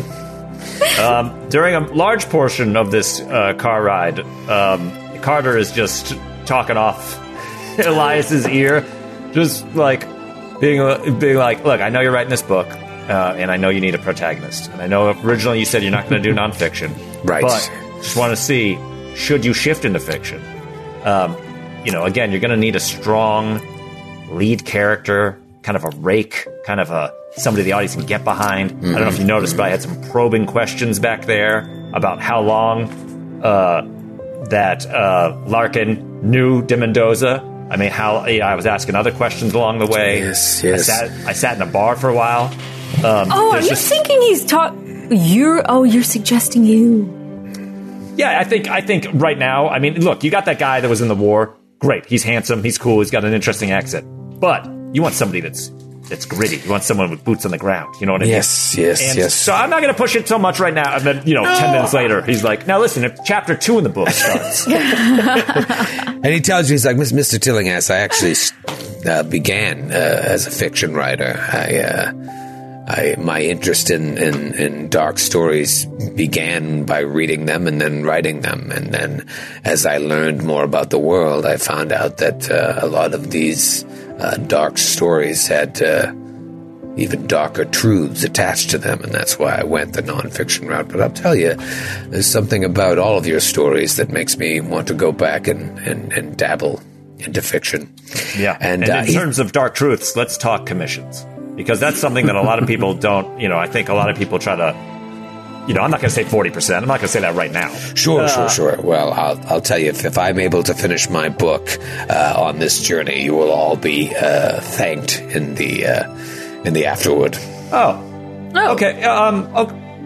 Yeah, that's that's um. I guess that's kind of meeting in the middle. It's not cash, but it's No, uh, or, or or being featured uh, anywhere in in the uh, subsequent pages. But uh, oh, yeah, well, we, we, we got a long ride. I got a we'll lot figure it about. out. Yeah. We'll figure it out. Uh, taking a look around, is there like, how, do we notice that that he's packed any weapons, or like what sort of uh, how how have they prepared for this yeah, as so opposed to us? You don't know if Larkin's packing any heat. Um, you didn't see any guns or weaponry uh, in his office. If anything, De Mendoza uh, was his weapon. If if the the uh, rumors are true here, um, if you ask Elias or if you just look on his person, you don't see that he has any weapons. Um, me see. I'm curious because I actually have his character sheet. Um, I'm curious if he's packing anything here. Uh, da, da, da, uh, no, he does not have any. Oh no, he does. If you ask me, it's like, well, I've, I've never had to use it, but I always keep a, a 45 handy on journeys like this, and so he's got a 45 revolver. Uh, I, I don't imagine I'm going to need to use it, but uh, when you get deep out there into the country, I want to be protected if any wild animals come after us. Now, with all this other stuff, I'm glad I brought it. What uh, what animals have you encountered?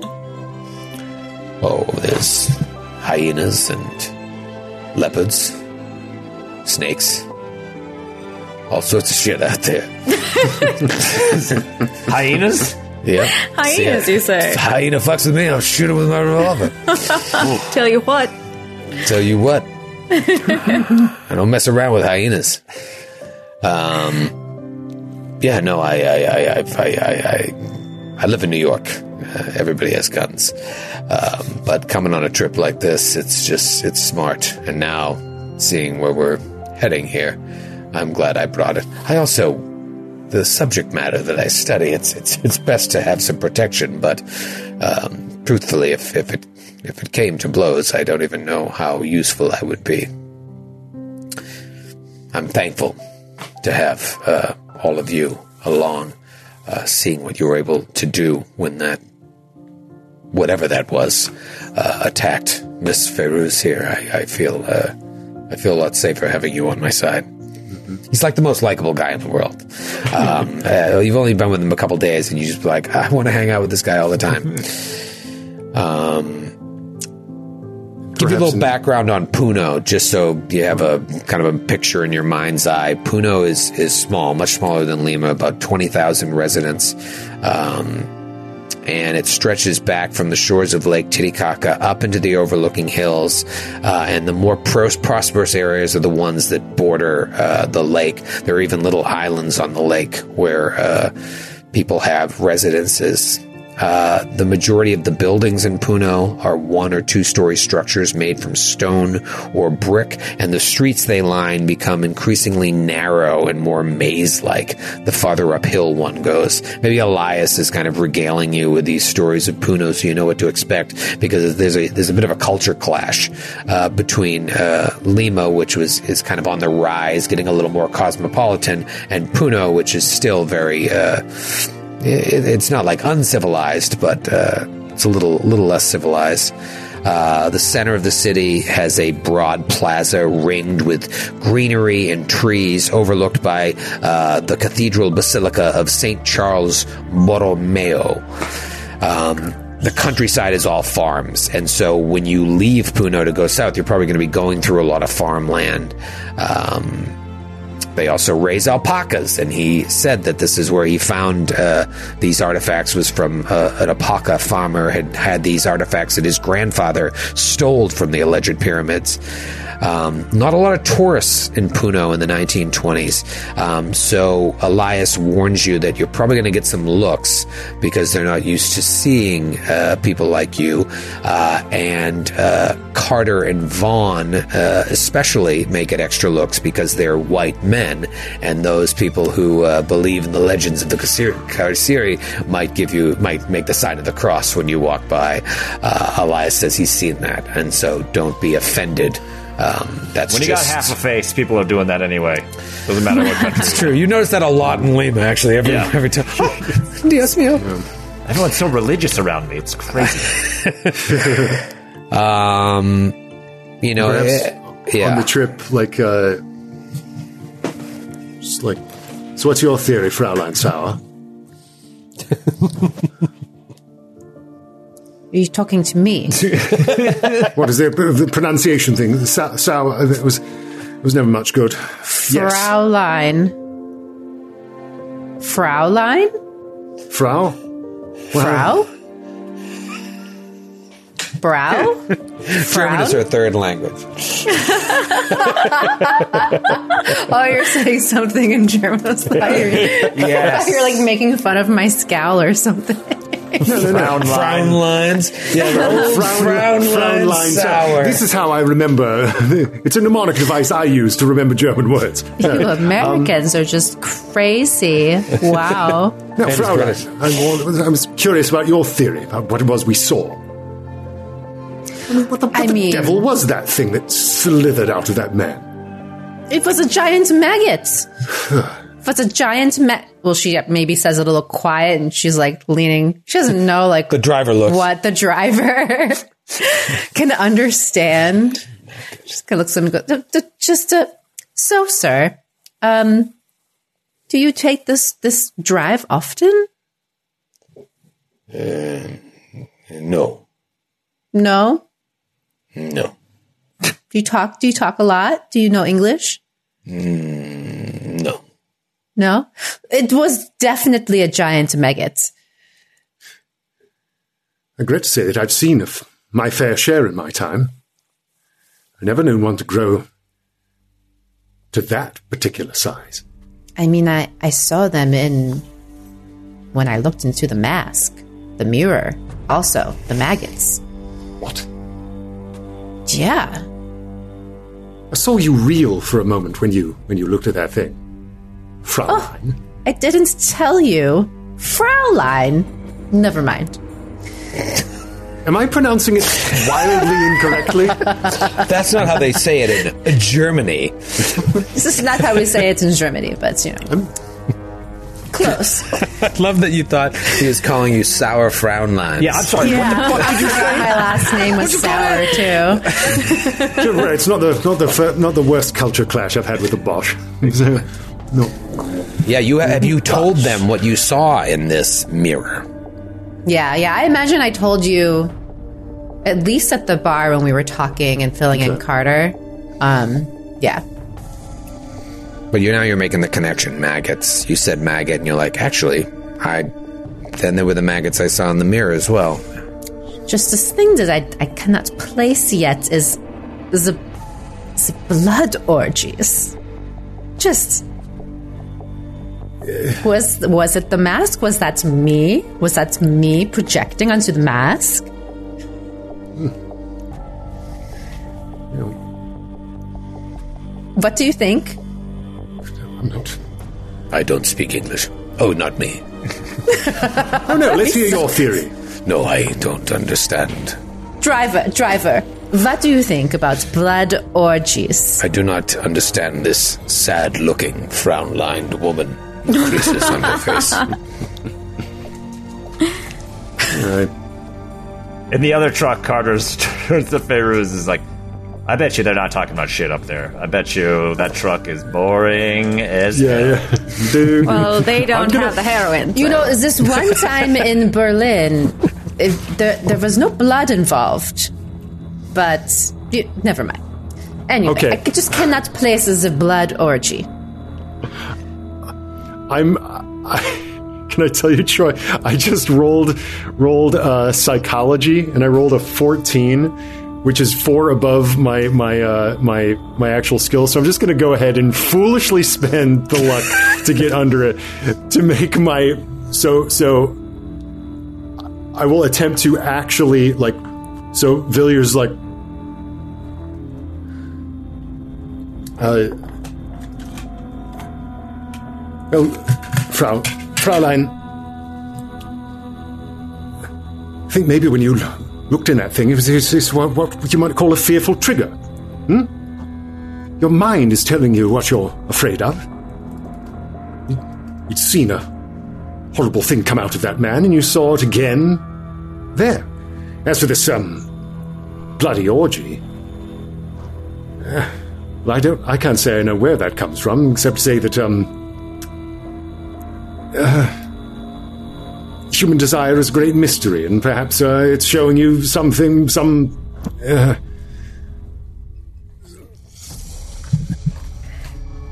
You think I dream while I'm I'm awake? it's perhaps less common, uncommon than you might think. I think we fool ourselves into seeing all sorts of things, and this is what explains most of the hung bugs in the world that you hear talked of these days. Have you never seen anything weird before? I've seen a great many weird things in my time, Fraulein Sauer. And not one of them needed a vampire, a devil, or a god to explain them. Well, I saw what I saw. The reasoning, I'm not too sure. But. I don't know. I really hope De Mendoza doesn't meet up with us. I certainly Yeah. hope so as well. Yeah, very strange. In the strange meantime, I keep my eyes on you, since that's the sort of vision that I think came from your own mind. so, Keep your eyes on me. well, make sure to give you something to look at. Hmm. and you can see him just like like looking at you quizzically throughout the throughout most of this journey. And the driver is the most sane person in that truck. um, you know, maybe you've shared some of this with Elias, and Elias maybe brings it up uh, in the other truck and says, uh, "This this vision that your friend had, it's very very strange. I I feel like I'm being taken on a journey I wasn't expecting. Um, you know, there are I have read of cults performing uh, you know using mixing sex and death um, I I don't know what is going on here um, but I think we're going to find out a lot once we get to this pyramid um, and you continue on your journey. And uh, eventually as you start to like maybe around day two of this um, the altitude starts getting to you. Um, you have to get adjusted because you're going up into the mountains. The climate's a little better. Lima was hot and sticky. Here it's cool and really cold at night. Uh, but the altitude's getting to you. So uh, everybody give me a con check uh, uh, to try and uh, avoid getting altitude sickness Ooh, Oh, okay. jeez. Oh, con is good. All right. All right. Nice. I rolled a 50 under 80. All right, so you're you're good. Um, what about uh, Carter? Yeah, I rolled a 32 under 70. Oh, great. No altitude sickness for you. Uh, Fraulein Sauer. I'm good. Uh, 31 under 60. You guys are rolling rocks. Ross, are you sick? I'm sick as hell, baby. I rolled 65 over 50. Oh, you got some altitude sickness. Uh, I'll tell you what this means is like until you adjust to the altitude, uh, any physical check you make is going to take a penalty die because you're just like a little heady. Um, But tomorrow you'll get another chance to adjust, and it might be when you get into town. You could ask the locals like if this really is bothering you. Like, can I? Is there any way I can avoid this? Here, have some heroin. Here, Yeah. you know what they say, a little heroin will just rub it right on your eyes. Ah, the poppy, nature's cure all. Um, so you you may notice uh, Margot, or you may not, because you're weird. Uh, that Vaughn seems a little seems a little sick. Um, he just got like he's very pale and uh, think doesn't green around all the right. gills. Yeah, and you probably you maybe notice him like bringing out this little like just folded, stained piece of paper from his breast pocket and sort of like unfolding it and like looking at it, reading it, and putting it back, and almost like and rubbing it almost for security. Yeah, she turns around from the front seat. Maybe she's fine because she knows her limits and is sitting in the front seat and she's not car sick and she's prepared. I don't know. She turns around, she smacks you, and she goes, Fun, fun. We're Hmm. almost there. We're almost there. Aren't you so excited? Also, Yeah. look at this view. We're so high up now. This is truly the monkeys, the monkeys' eyebrows. Yes, Don't you think? Yes, Yes. I'm sitting in the catbird seat. The monkey's eyebrows. He's like tr- trying to like take a swig from a hip flask, like, like just clutching his head, which is She turns to the driver. She's like, I'm going to teach you German so we can talk to each other. Fraulein. Fraulein. Fraulein. Fraulein. The driver uses what little English he knows to say, I can't wait till this drive is over. Uh, and he eventually uh, pulls in after three days' time. You get into Puno, and it's uh, it's nice. It's actually nicer than you thought it was. It seems like a uh, like a vacation spot, um, but all the the buildings are very modest, except for uh, the you know the church and. Uh, the hotel, uh, but even the hotel, like the nicest hotel in Lima, uh, this is just like very, very small. You think that there's maybe six rooms in the whole place, and uh, Larkin hops out, and now Larkin looks a little beat up. Um, and you imagine if he has been using, uh, he ha- wasn't using on this three day journey, and so he's. He looks a little rough, a little rough, kind of like he did at the end of dinner. And he's like, "Well, I this this is uh, this is it. We we're, we're halfway to our destination. I don't know about you, but I am uh, I am exhausted uh, from from that road journey, and uh, I uh, I am just going to check us all in and uh, call it a night. Obviously, you're free to do whatever you like. Although, having spent some time here, I can tell you this is not a place to go bouncing around. I would stay in the hotel. Uh, there's there's food and uh, drink. I just wouldn't uh, wouldn't wander here at night. Uh, it's, a, it's, a, it's a bit lawless. Uh, uh, when, when when compared to Lima, but I'll check you all in, and you can just go get your rooms. And uh, tomorrow we will get up bright and early, uh, and we will begin our trek uh, to the, the pyramid. Actually, we'll, we'll, we'll probably have to leave in the late afternoon, so you'll have some time to yourself uh, during the day. Just please uh, meet me by uh, two o'clock ish.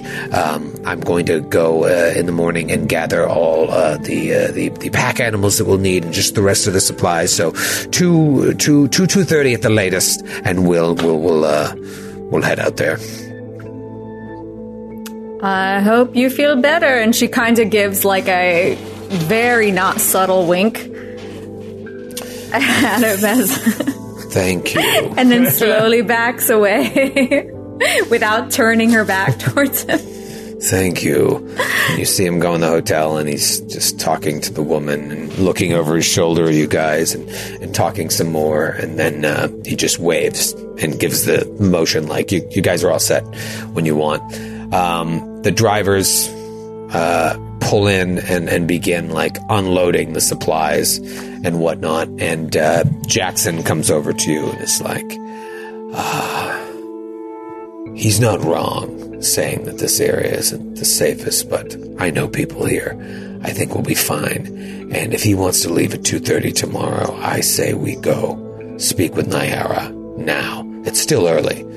I'm I'm not surprised hearing what you said that he wants to turn in. I think he's probably going to go ride the dragon. But for now, I say we use this time to uh, speak with my friend, and you can ask any questions uh, you have. So Capital idea.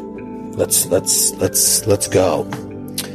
And uh, so he takes you uh, outside of the city on foot. It's a little bit of a walk, um, and you do. Uh, Carter and Vaughn get dirty looks uh, from everyone you walk by.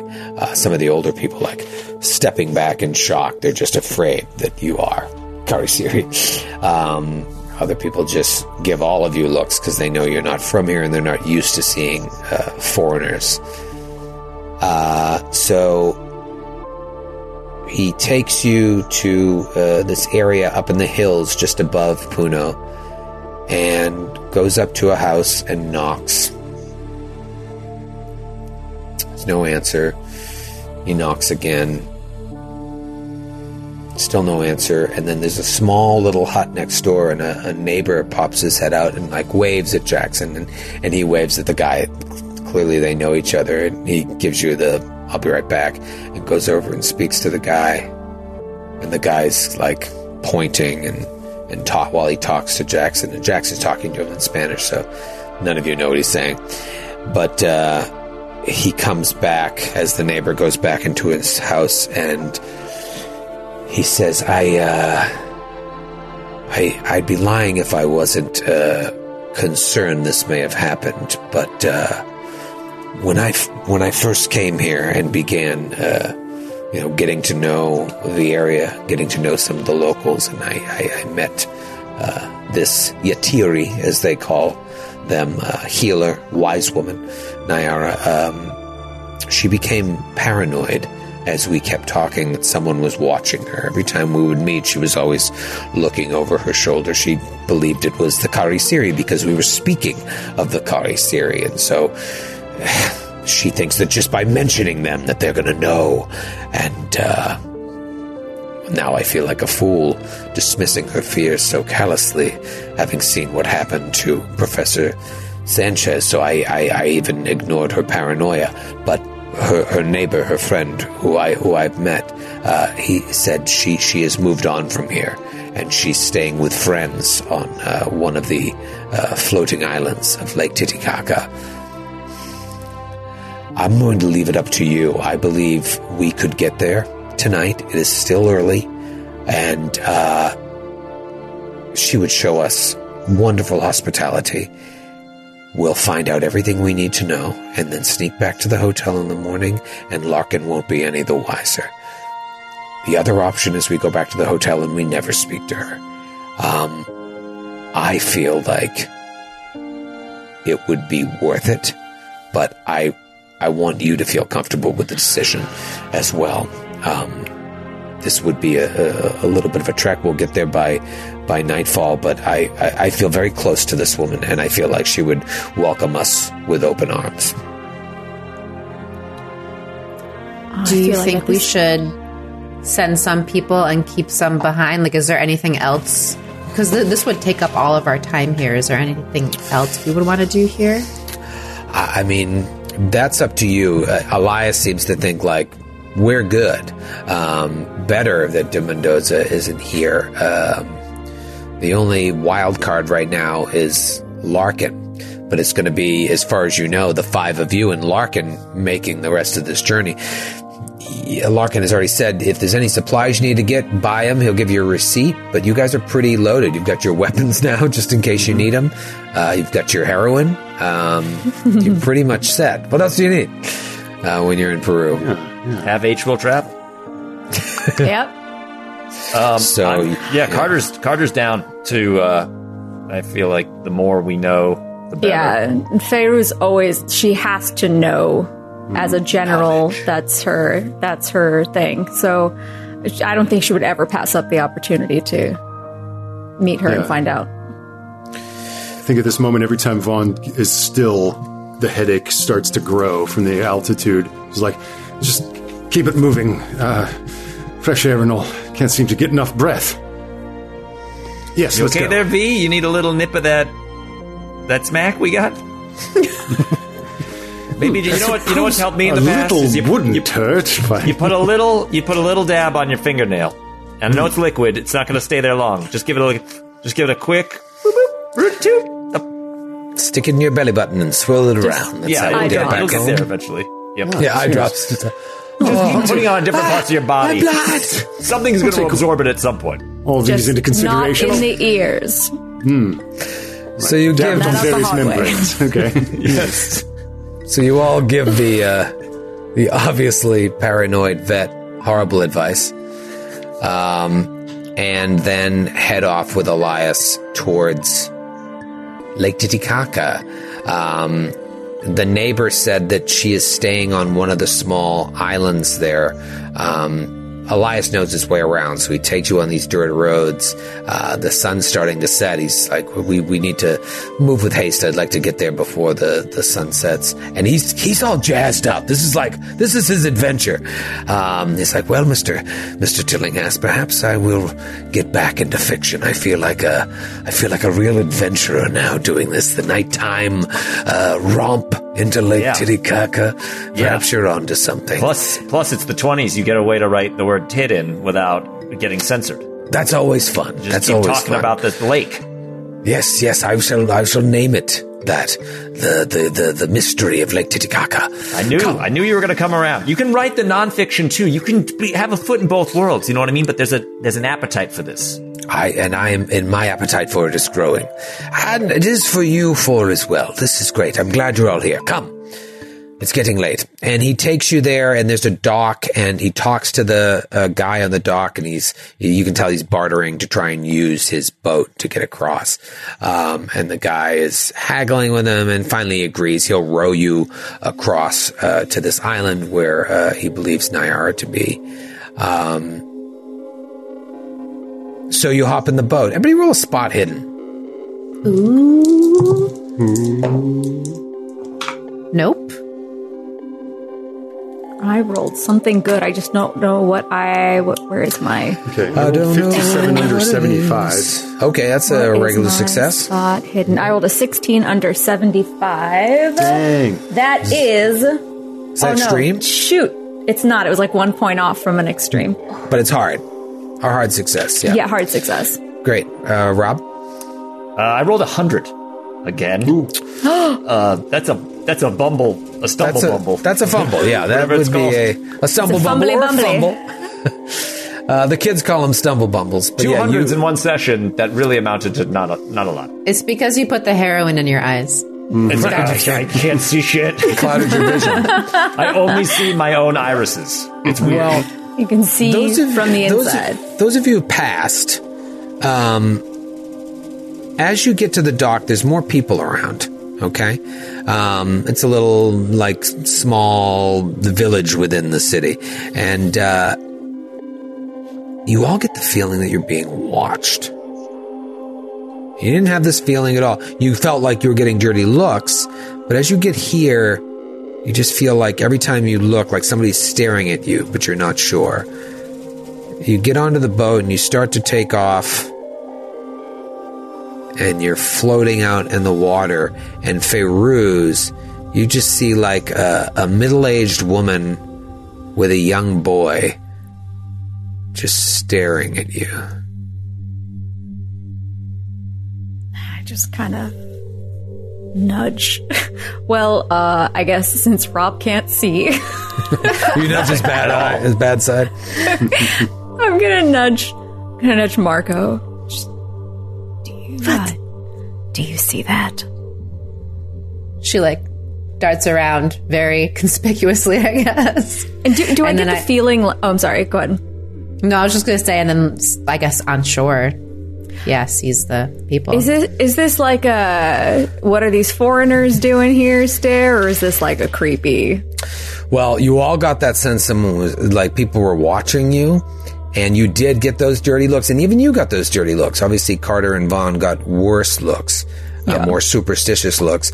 But this moment, as the boat's taking off, you're kind of looking at uh, all the people milling about, and you just see this woman and this little boy just staring at you, like they you they got caught staring, and it's something just very unsettling feeling watching hmm. all of you. And then they turn away and disappear into the little village. What was that all about? What? You fall off the boat and drown. Yeah, I'm- I drown. I can't see my own arms to swim. Oh, we are like quite the, the gaggle of uh, individuals. That's true. We were getting stares earlier. Just something very unsettling about that. That child should have been in bed hours ago. That's it. Agreed. That is definitely is what is rather wanting. creepy about that. You just float along. Your youth is when sleep is most important.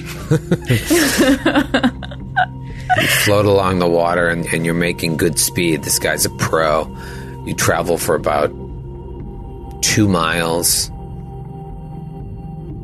Um, and you see all these little islands within Lake Titicaca. And uh, there, all the islands, the, the larger ones, have little villages within the islands as well. Small huts, very, very uh, mundane, but people milling about, and they're watching you as well. So it's kind of like it's got this apocalypse now kind of vibe. You're just like going through and seeing all these little, almost look like tribes watching you, and eventually you make a landing at a small island that has maybe nine huts.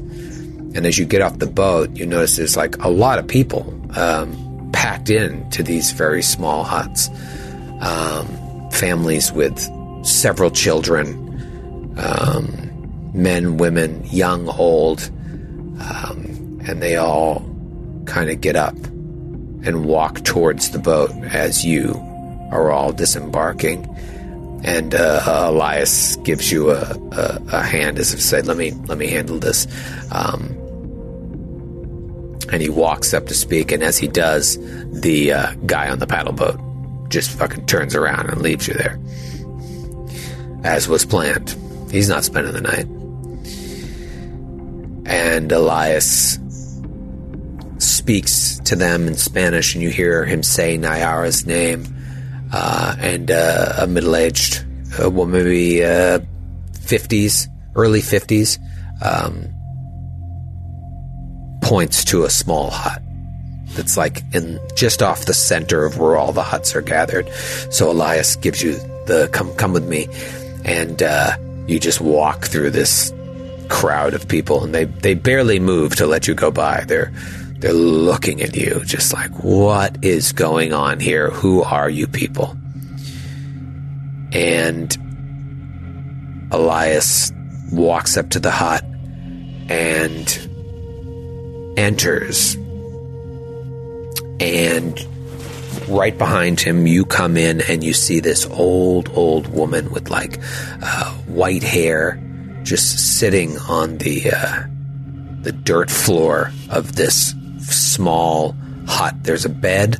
Uh, there is a, a table with a like a shrine on it. It's burning some sort of incense, uh, and she's just sitting on the floor, and she sees Elias, and, and her face just lights up, uh, and and she goes to get up to hug him, but he he, he waves her off and and, and, and hugs her instead, um, and then he's in Spanish. He, you can tell he's introducing you. He's like, "These are my friends. These are friends. They come uh, in peace to to learn of your of your wisdom. Um, we have many questions. Um, may we sit?" And she says, "Yes, yes, yes. I'll uh, I'll reveal uh, what she looks like on the uh, roll twenty, so you can see. Oh. It's about mid seventies, uh, wrinkled, bright, lively eyes, though. Even though she looks uh, very old and like she, she's seen some shit. Uh, she laughs. She's got like an infectious laugh. Jackson says something to her funny, and she just.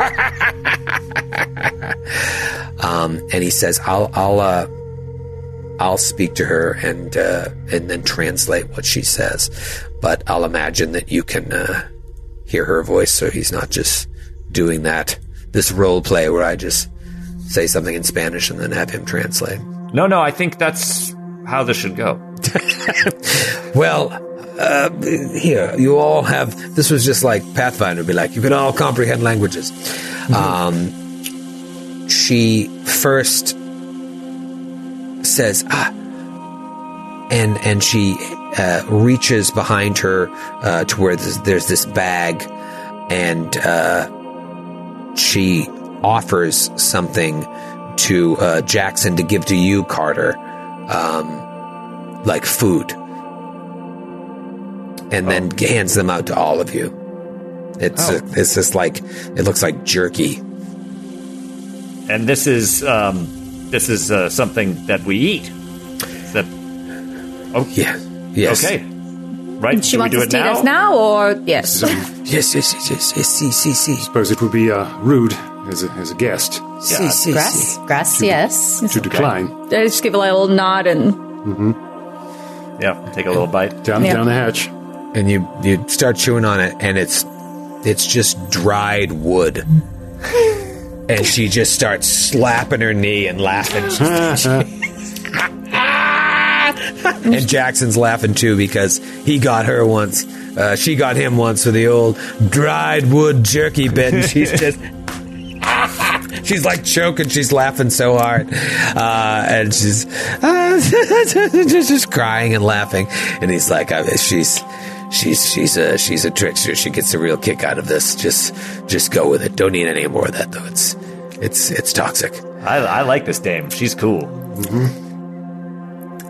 And he asks her a question, and she says, uh, I know an old story about how a, a ancient and evil god fell from the sky and landed here in Lake Titicaca. It crawled out and brought hunger with it, devouring all that it touched. The trickster hero, Ekeko, told the evil god where the most nutritious food could be found underground, showing it tubers and grubs. Ekeko convinced the god from the sky, tempted by the food, to crawl into an old armadillo burrow. He then placed stones over the burrow, trapping the god down below. Ekeko then returned to his people and told them that this was now a sacred site and they should go and build a temple over it.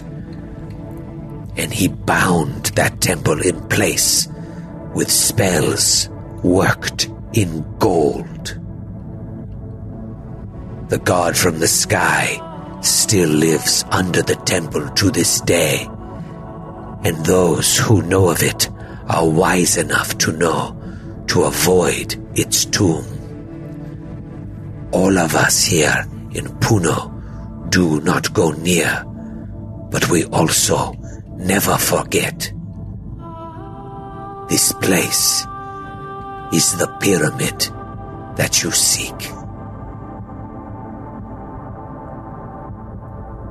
And Jackson just shakes his head and says to you and then translate to her as well. He's like, I I had always been quick to dismiss the more fanciful aspects of Nyara's stories when we first met. But now I wonder how much truth there is in her myths. What questions do you have for her? Honestly, I heard gold, and then I'm assuming everything after that was just nothing threatening or terrifying at all. So I'm good. I just hear there's gold, and You heard the Spanish word for gold. yeah, I've learned that in my time here. It Doesn't take me long. Hmm. I feel like I want to ask about the vision from the mirror mask in a way that won't freak her out, potentially. Okay. How do you word it to Jackson to translate to her? Um, so I'm thinking Jackson already knows because we talked about it at the bar. Um, so I just say like, I want to. Like all of this seems connecting with like this evil god and with the grubs underground and like seeing the maggot and that guy and then seeing the maggots in the vision and then there's these pieces that don't have any connection yet like the blood orgies and the dancing. Well, did the maggot um, seem like the worm that we saw in your vision? There was a similarity to them, for sure. Yeah, it's hard to say, oh, those were exactly it, but it it it, it seems too convenient that you're fighting this gross looking, slithery larvae like maggot and you saw Uh, an explosion of maggots in your dream. Yeah. Just like I feel wary about saying that like we saw a golden mask and we looked into it because also like the treasure from that place with it being sacred. Yeah, you don't know. Maybe somebody stole that from there. But, like, at the same time, if anyone's going to believe a story like that, it's her. She just told you uh, that they believe in God trapped another God, and they built a temple over it, bound the god in place, spells worked from gold, and now no one goes near there. And that's the pyramid you seek. So I think if anyone's going to be hip to what you're throwing down, it's her. I guess just like tell her that and that we saw it in a golden mirror mask. And can you elaborate more, maybe? She closes her eyes as Elias translates this. And her eyes pop open wide. I have seen the same things in my dreams as well. Perhaps these maggots come from the god who sleeps beneath the temple. Perhaps this pyramid is the same one from your vision. Maggots feed off the dead. I pray that you keep your life so they do not feed off of you.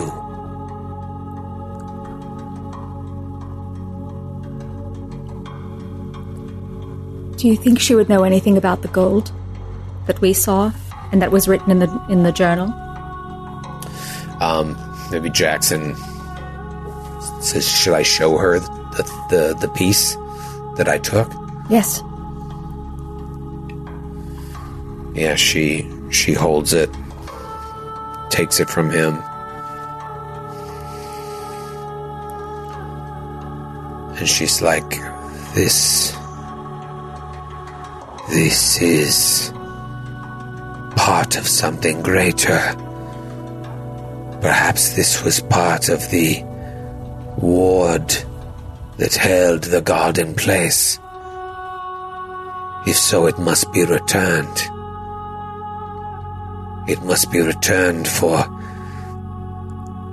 If the seal was broken, he could get out. And then he just, she quickly hands it back to Elias like she doesn't even want to touch it. What? And what does all this have to do with those Karasiri chaps? Are they connected to this subterranean god from the stars? He mentions the Karisirian. She says Kharisiri. Kharisiri comes from the words we use for carving something up with a knife. The Kharisiri are known all over from Peru to Bolivia and beyond, although their names change from region to region. They say the Kharisiri is a man like you. Points at you, Vaughn. White man with a wide brimmed hat. He walks at night with a long knife that he uses to butcher people and steal their body fat. Sometimes they say they use drugs to extract their fat, or magic, or strange tools, leaving their victims to die slow, lingering deaths.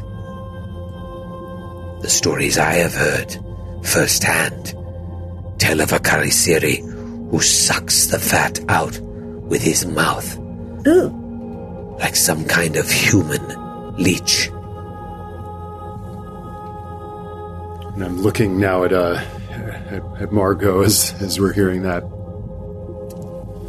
I have a photo of Trinidad.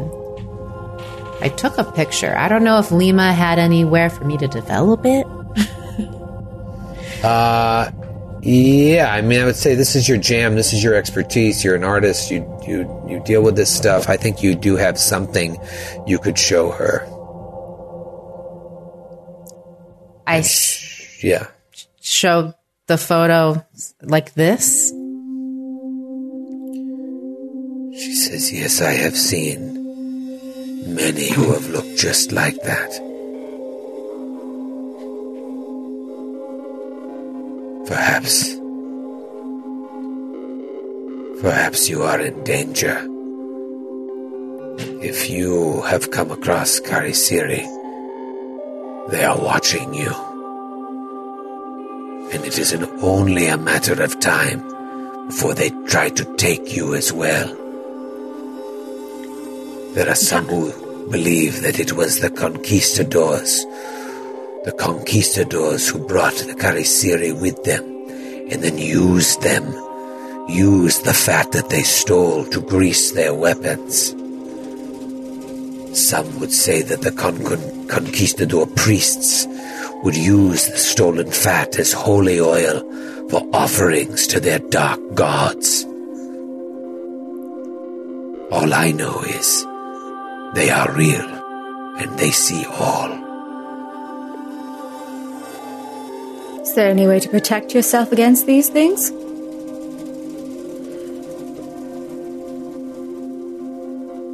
Act first. Do not travel alone at night. And always burn the bodies. But, in my experience, those who encounter Kharisiri do not live to tell.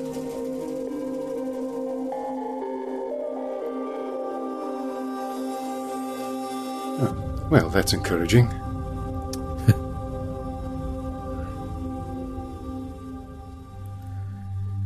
Jackson says, I. If there's nothing else, uh. Nyara, can.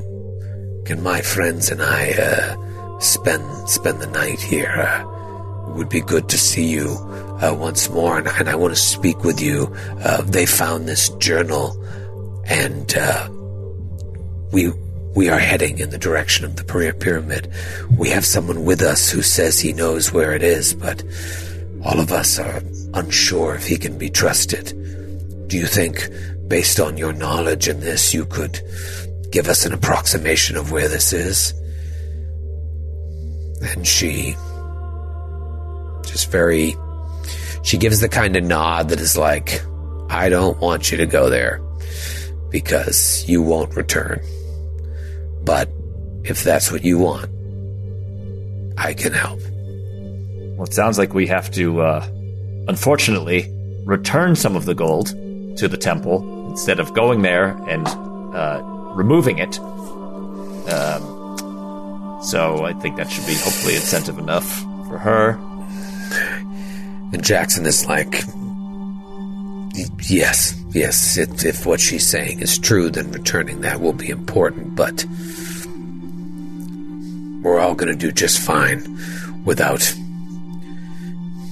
going against customs here.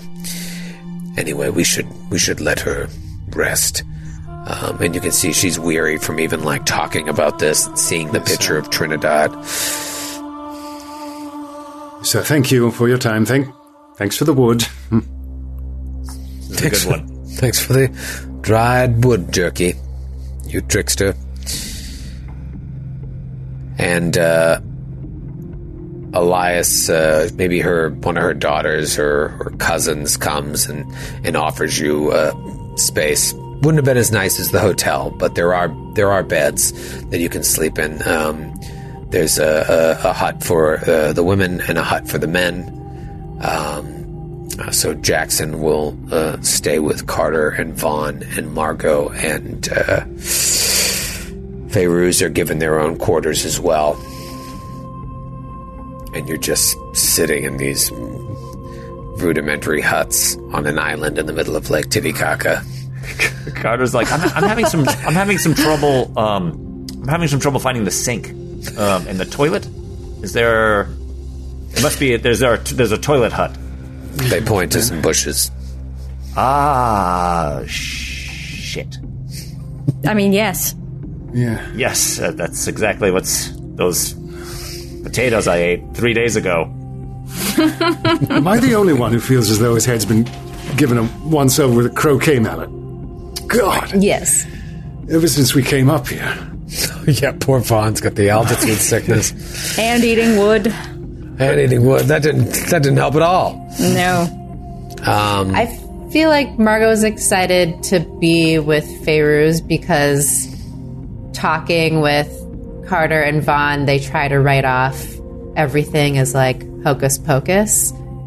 And I feel like Margot like doesn't fully believe every single thing she's hearing, but like also knows what she saw, knows what she has a photo of, and is like starting to put pieces together. Maybe I don't know if they're supposed to fit there, but like like saying like what is with this um this this expedition we're we're on to like gets this gold, but then we keep hearing that the, the gold is what is protecting everyone from this this sky god. I don't know. Maybe spent- like what, what if this is all true and they want us to take the gold off to release this god and then the world ends. well, it would seem if anything bad was happening, it's already happening. I feel like we're in the middle of it, and I just wish I knew what I spent my entire life trying to decipher what these things mean. And the fact that I can't tell what this thing means yet is just driving me mad. Here, I'll show you. And I start like flipping through. I bring out like my mom's journal. Look at this. And like, I, I start flipping through just rudimentarily. And it, as you progress, it just gets more and more rambly. And then it just becomes indecisive. And then it just becomes symbols. This had to have been something. And I still can't find out what this means. Did you write this? No, no, it belonged to my mother. Oh. But I spent my entire life trying to figure out what these sort of things. If there's a code for something, what it all means, how it connects to everything. And the fact that I can't figure out what this means, and that everybody just speaks in hushed tones about it. And strange devil men are trying to kiss you and then implant r- worms into your insides. Uh, Les, they all do. It is very frustrating having all of this happen in front of us, in front of our very eyes, and have it all just washed Yes. away as myths and fairy tales. Poor Trinidad. They're going to cover up her entire reason for for dying, and then she'll never get a proper. I don't know. Yeah, they're going to be looking be for some some regular to it. murderer somewhere.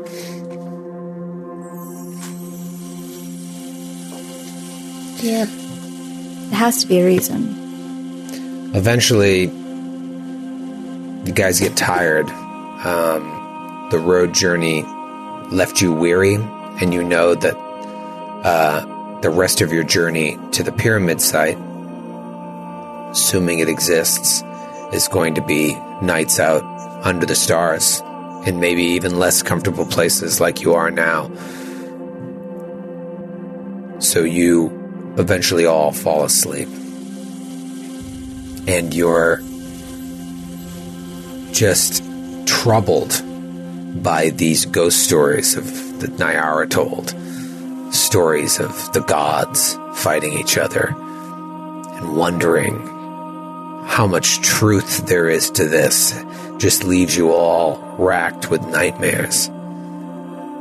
Imagine Margot having this dream of like being in an art gallery and there's a bunch of people standing around a painting, one of your, and you know it's one of your paintings, and they're all like uh, talking about it and and and giving their opinions on it, and you just slowly walk up, seeing them giving their opinions, and then you turn to look at the painting, and the painting is just a uh, ten foot tall canvas covered in writhing maggots. Ew. Ugh. Yep, that would definitely be awful, awful dream. And Feyruz, maybe you have this nightmare where you're like walking down a hallway looking for your mother, and there's just doors, and you're opening one door and she's not there. Then you walk up and you open the other one, and you just hear your footsteps don't quite match the speed with, with which you're walking, so the echoes of the footsteps are louder and out of sync with your actual footsteps. And then finally, you get to the last door and you push it open, and you see your mother standing from behind. And then she just turns to look at you with her arms outstretched, and instead of a face, she just has this long larva like the one that attached to your face. And it oh. reaches out toward you. Carter, you have a nightmare where you wake up in bed and you're inside that hut, but you aren't. You're somewhere else.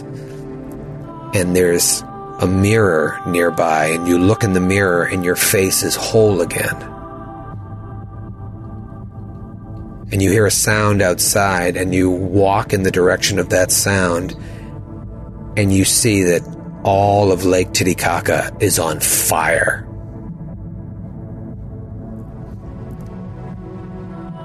And then Vaughn, you have a nightmare of being back in a foxhole somewhere. And you're you're trying to load your gun and and and your your sergeant or your commander is like yelling at you and you just hear sounds of bullets and you're you're trying to get it together trying to get it together and then suddenly the the gun starts to like melt onto your hands and it starts burning your skin and you see your skin melting into the gun as well and it starts traveling up your arms and then you feel it throbbing in your head a pain worse than the altitude sickness And then all of you awake to the sounds of screaming. And you've been having nightmares all night, but you wake up and you look over, and Carter, you see Vaughn, Margot, you see Feyruz, and you all hear screaming coming from outside your hut. What do you do? Pop up, run to the flap. I run towards it, but Yeah. uh, you know, weapons. Pistol. Yep. I grab pistol a out. machete. Troy, is it one scream or is it like many people? Mult- it sounds like uh, 20 people are screaming. Uh, it's blood curdling screams and yelling. Machete, knife, two guns.